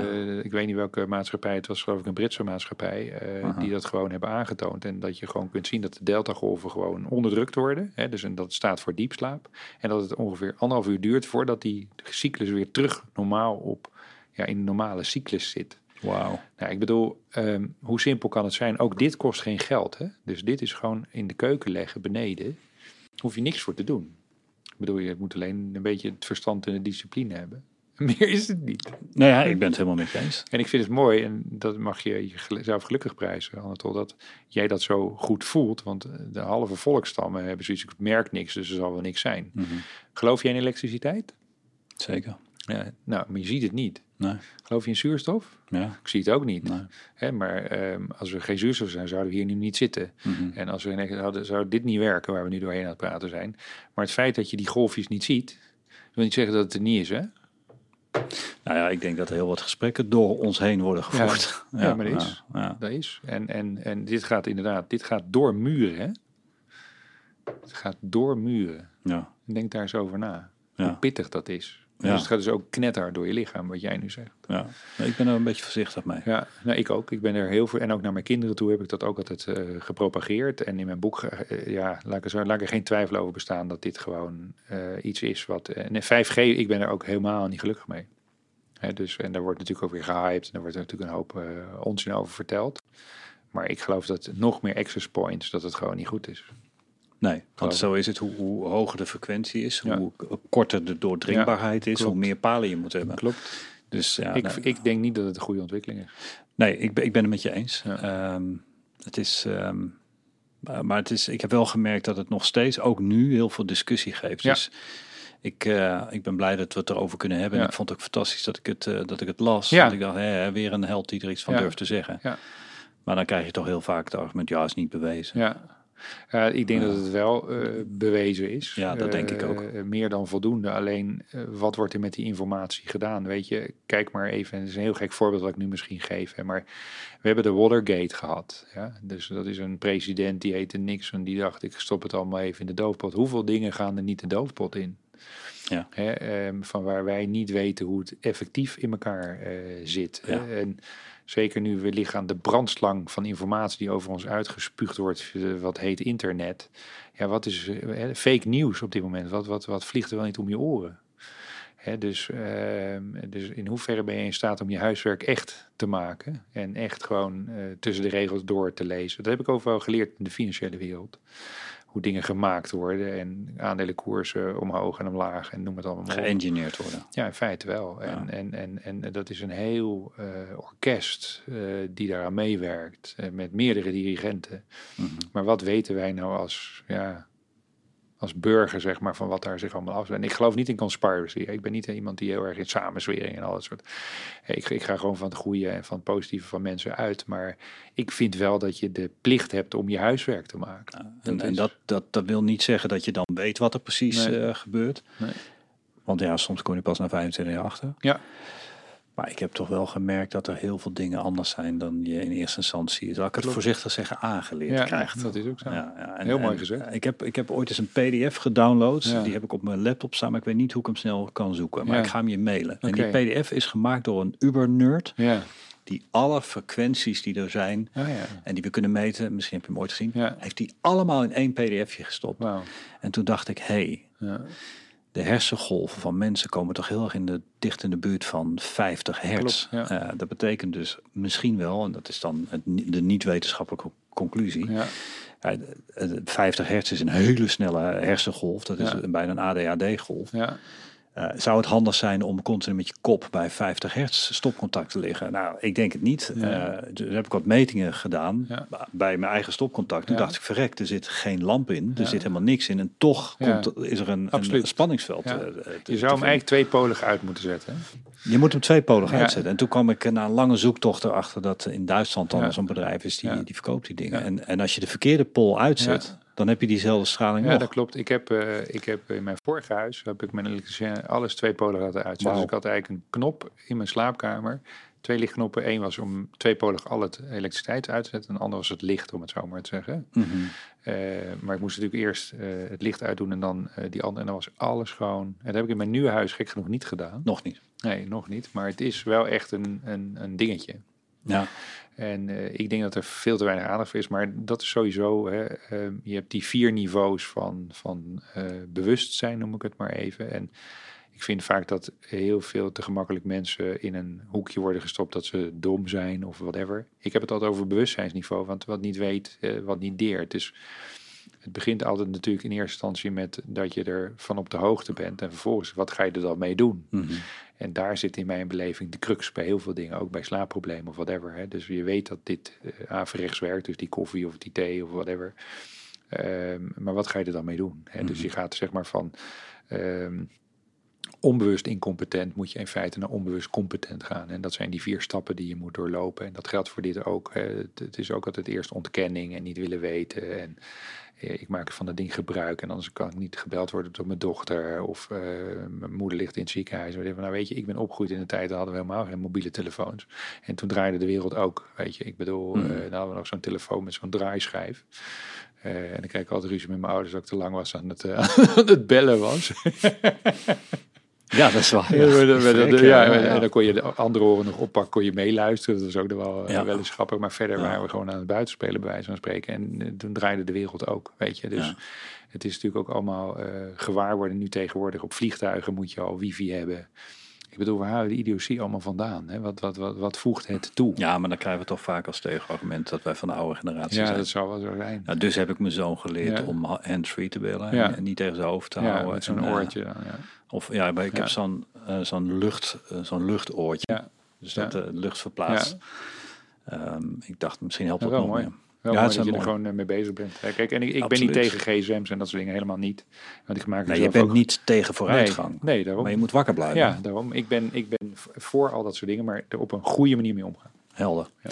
Dan heb ik nog uh, twee, twee dingetjes. Ja. Um, uh, om het iets simpeler te maken, het is duidelijk dat slaap heel erg belangrijk is. Ja. Ik heb ooit eens gelezen, en zo leef ik al meer dan 25 jaar, maar ik weet niet of het helemaal goed is, dat je een dag in drie delen kan delen. Ja. Acht uur is het, uh, is het, uh, het opnemen van voedsel. Ja. Uh, dat is vanaf 12 uur tot 8 uur. Ja. Dan van 8 uur tot 4 uur s'nachts wordt het verteerd. Ja. En dan van 4 uur s'nachts tot 12 uur smiddags wordt het uitgescheiden. Ja. Dus intermittent fasting heet het tegenwoordig. Ja. Maar ook al sinds 1993 eet ik na 12. Ja. S'avonds dan, hè? heb je het over? Ik, ik, ik eet na 12 smiddags. Oké, okay, ja, ja, sorry. Ja. Dus tussen 12 en 8 eet ik. Ja. En heel soms iets te laat als ik een lange, lange Ja. dagen maak. Maar in principe is mijn, mijn, mijn, mijn eh, eh, etens eh, is win- van 12 window tot- van 12 tot, tot 8. En dan Ja. van 8 tot 4, d- ja, dus Ja. niks. Ja. en ook slaap. Ja. En dan in de ochtend eet ik niks, omdat Ja. dan mijn overtuiging is dat er dan wordt Ja. uitgescheiden. Ja. Kom ik, ben, in de buurt of Nou, ik, ik zie het zelf een beetje anders. wil je zeggen hoe je dat ziet? Ehm, eh, een, een heel deel daarvan klopt er, dus eh, sowieso wel. Ehm, het is zo dat onze stofwisseling werkt in de voormiddag veel beter dan in de namiddag. Mhm. En ehm, waar het mij om gaat is, en daarom dat ik ook veel meer voor mezelf eh, het accent leg op het ontbijt en op de lunch, om het zo maar te zeggen, en minder op het avondeten. Omdat Mhm. dat venster werkt je celstofwisseling gewoon het beste. Dus het hele verteringsproces werkt ook Mhm. gewoon het beste. Maar dat is mijn eh, zienswijze op. Ja. Tweede is ook nog heel erg belangrijk. Als jij heel consequent bent in 12 tot 8 bijvoorbeeld, echt heel consequent. En dat wil zeggen dat je dat jaren achtereen doet. Dan zal jouw bioritme uiteindelijk weten, oké, Anatol geeft mij altijd van 12 tot 8 om mijn dingetje te doen. Ja, ja. Maar mensen die daar altijd maar mee lopen te marchanderen, op een gegeven moment weet je lichaam god niet meer eh, Mhm. wat, wat het kan verwachten. En daarmee gooi je dus je bioritme alweer door de war. En eh, het woord breakfast wordt ook, vind ik, door heel veel mensen verkeerd uitgelegd. Het is eigenlijk, als je het goed vertaalt vanuit het Engels, breaking the fast. Hè, daar komt het woord wat mij betreft vandaan, maar dat denk ik zo maar even. Mooi. Brainwave. Ik heb om acht uur s morgens, neem ik, begin ik met een verse celery sap die ik pers. Ja. En eh, dat is voor mij breaking the fast. Dat wil niet zeggen dat ik donuts, muesli en weet ik Nee. wat voor dingen allemaal ga lopen. te- Dat, Ja. Dan start ik eigenlijk mijn hele metabolisme, mijn hele Wauw. stofwisseling, eh, start ik dan op. Mhm. En eigenlijk pas ongeveer om een uur of, denk ik, een uur later, anderhalf uur later, dan neem ik een ontbijt, zeg maar. En dat is dan bij mij een granola met wat schapenyoghurt. En dan zorgt dat het eiwitrijk genoeg is, dat ik tenminste 30 gram eiwitten binnenkrijg. Voor spierbehoud, om het zo maar te zeggen. En eiwitten verzadigen, eh, vetten en koolhydraten doen dat niet. Dus als je je eiwitten goed op peil hebt, heeft ook weer een link met slaap. Hè, want er zitten dus essentiële aminozuren in. Mhm.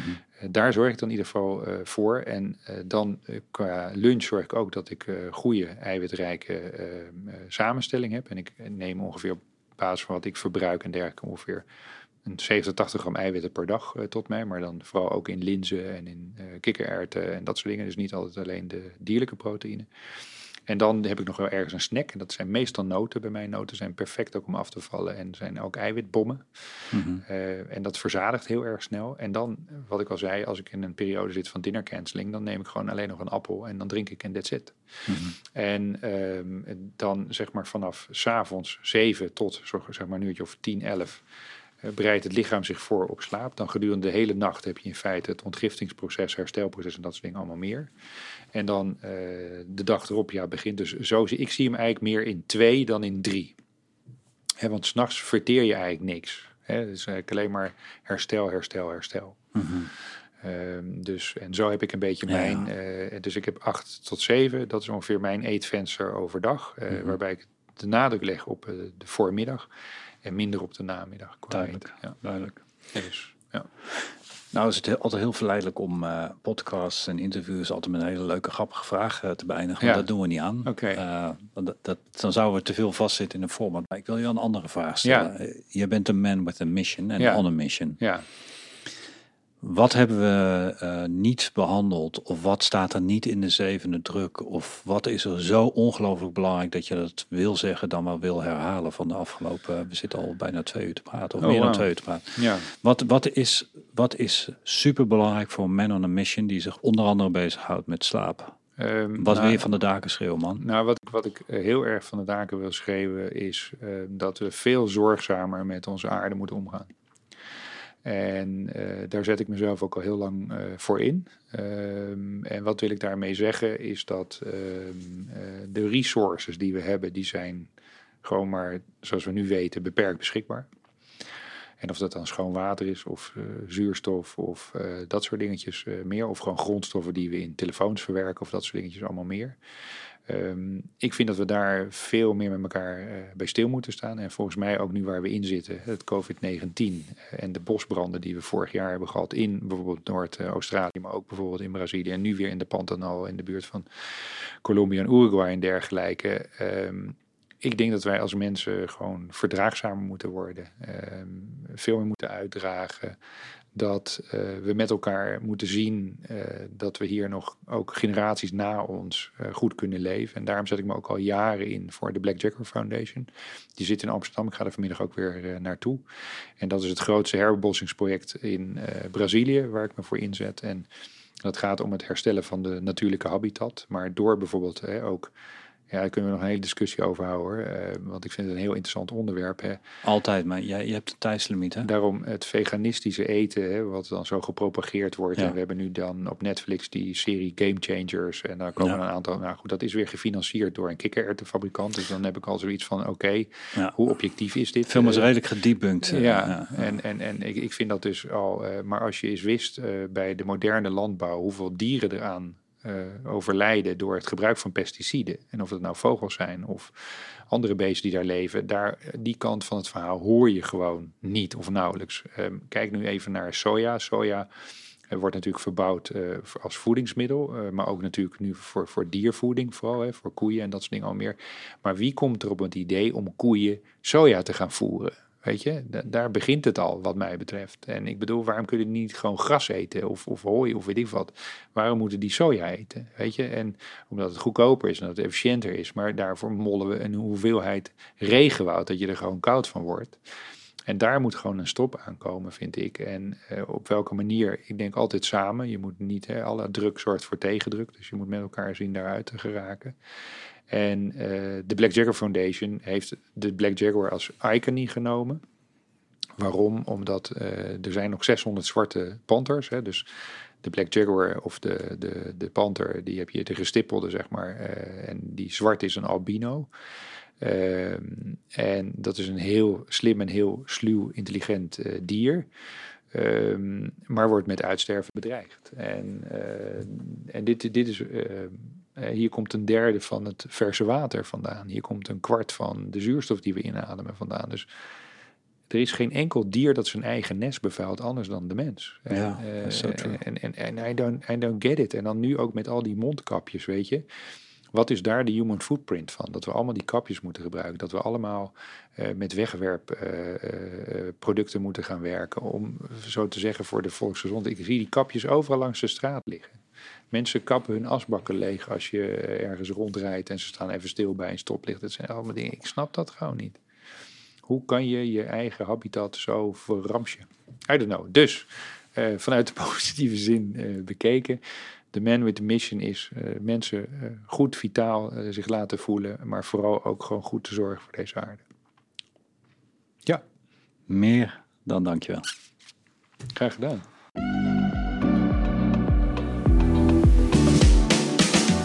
Update je body, mind, spirit en skills in onze gratis kennismakingsworkshop. Ga nu naar newlifeuniversity.com/workshop.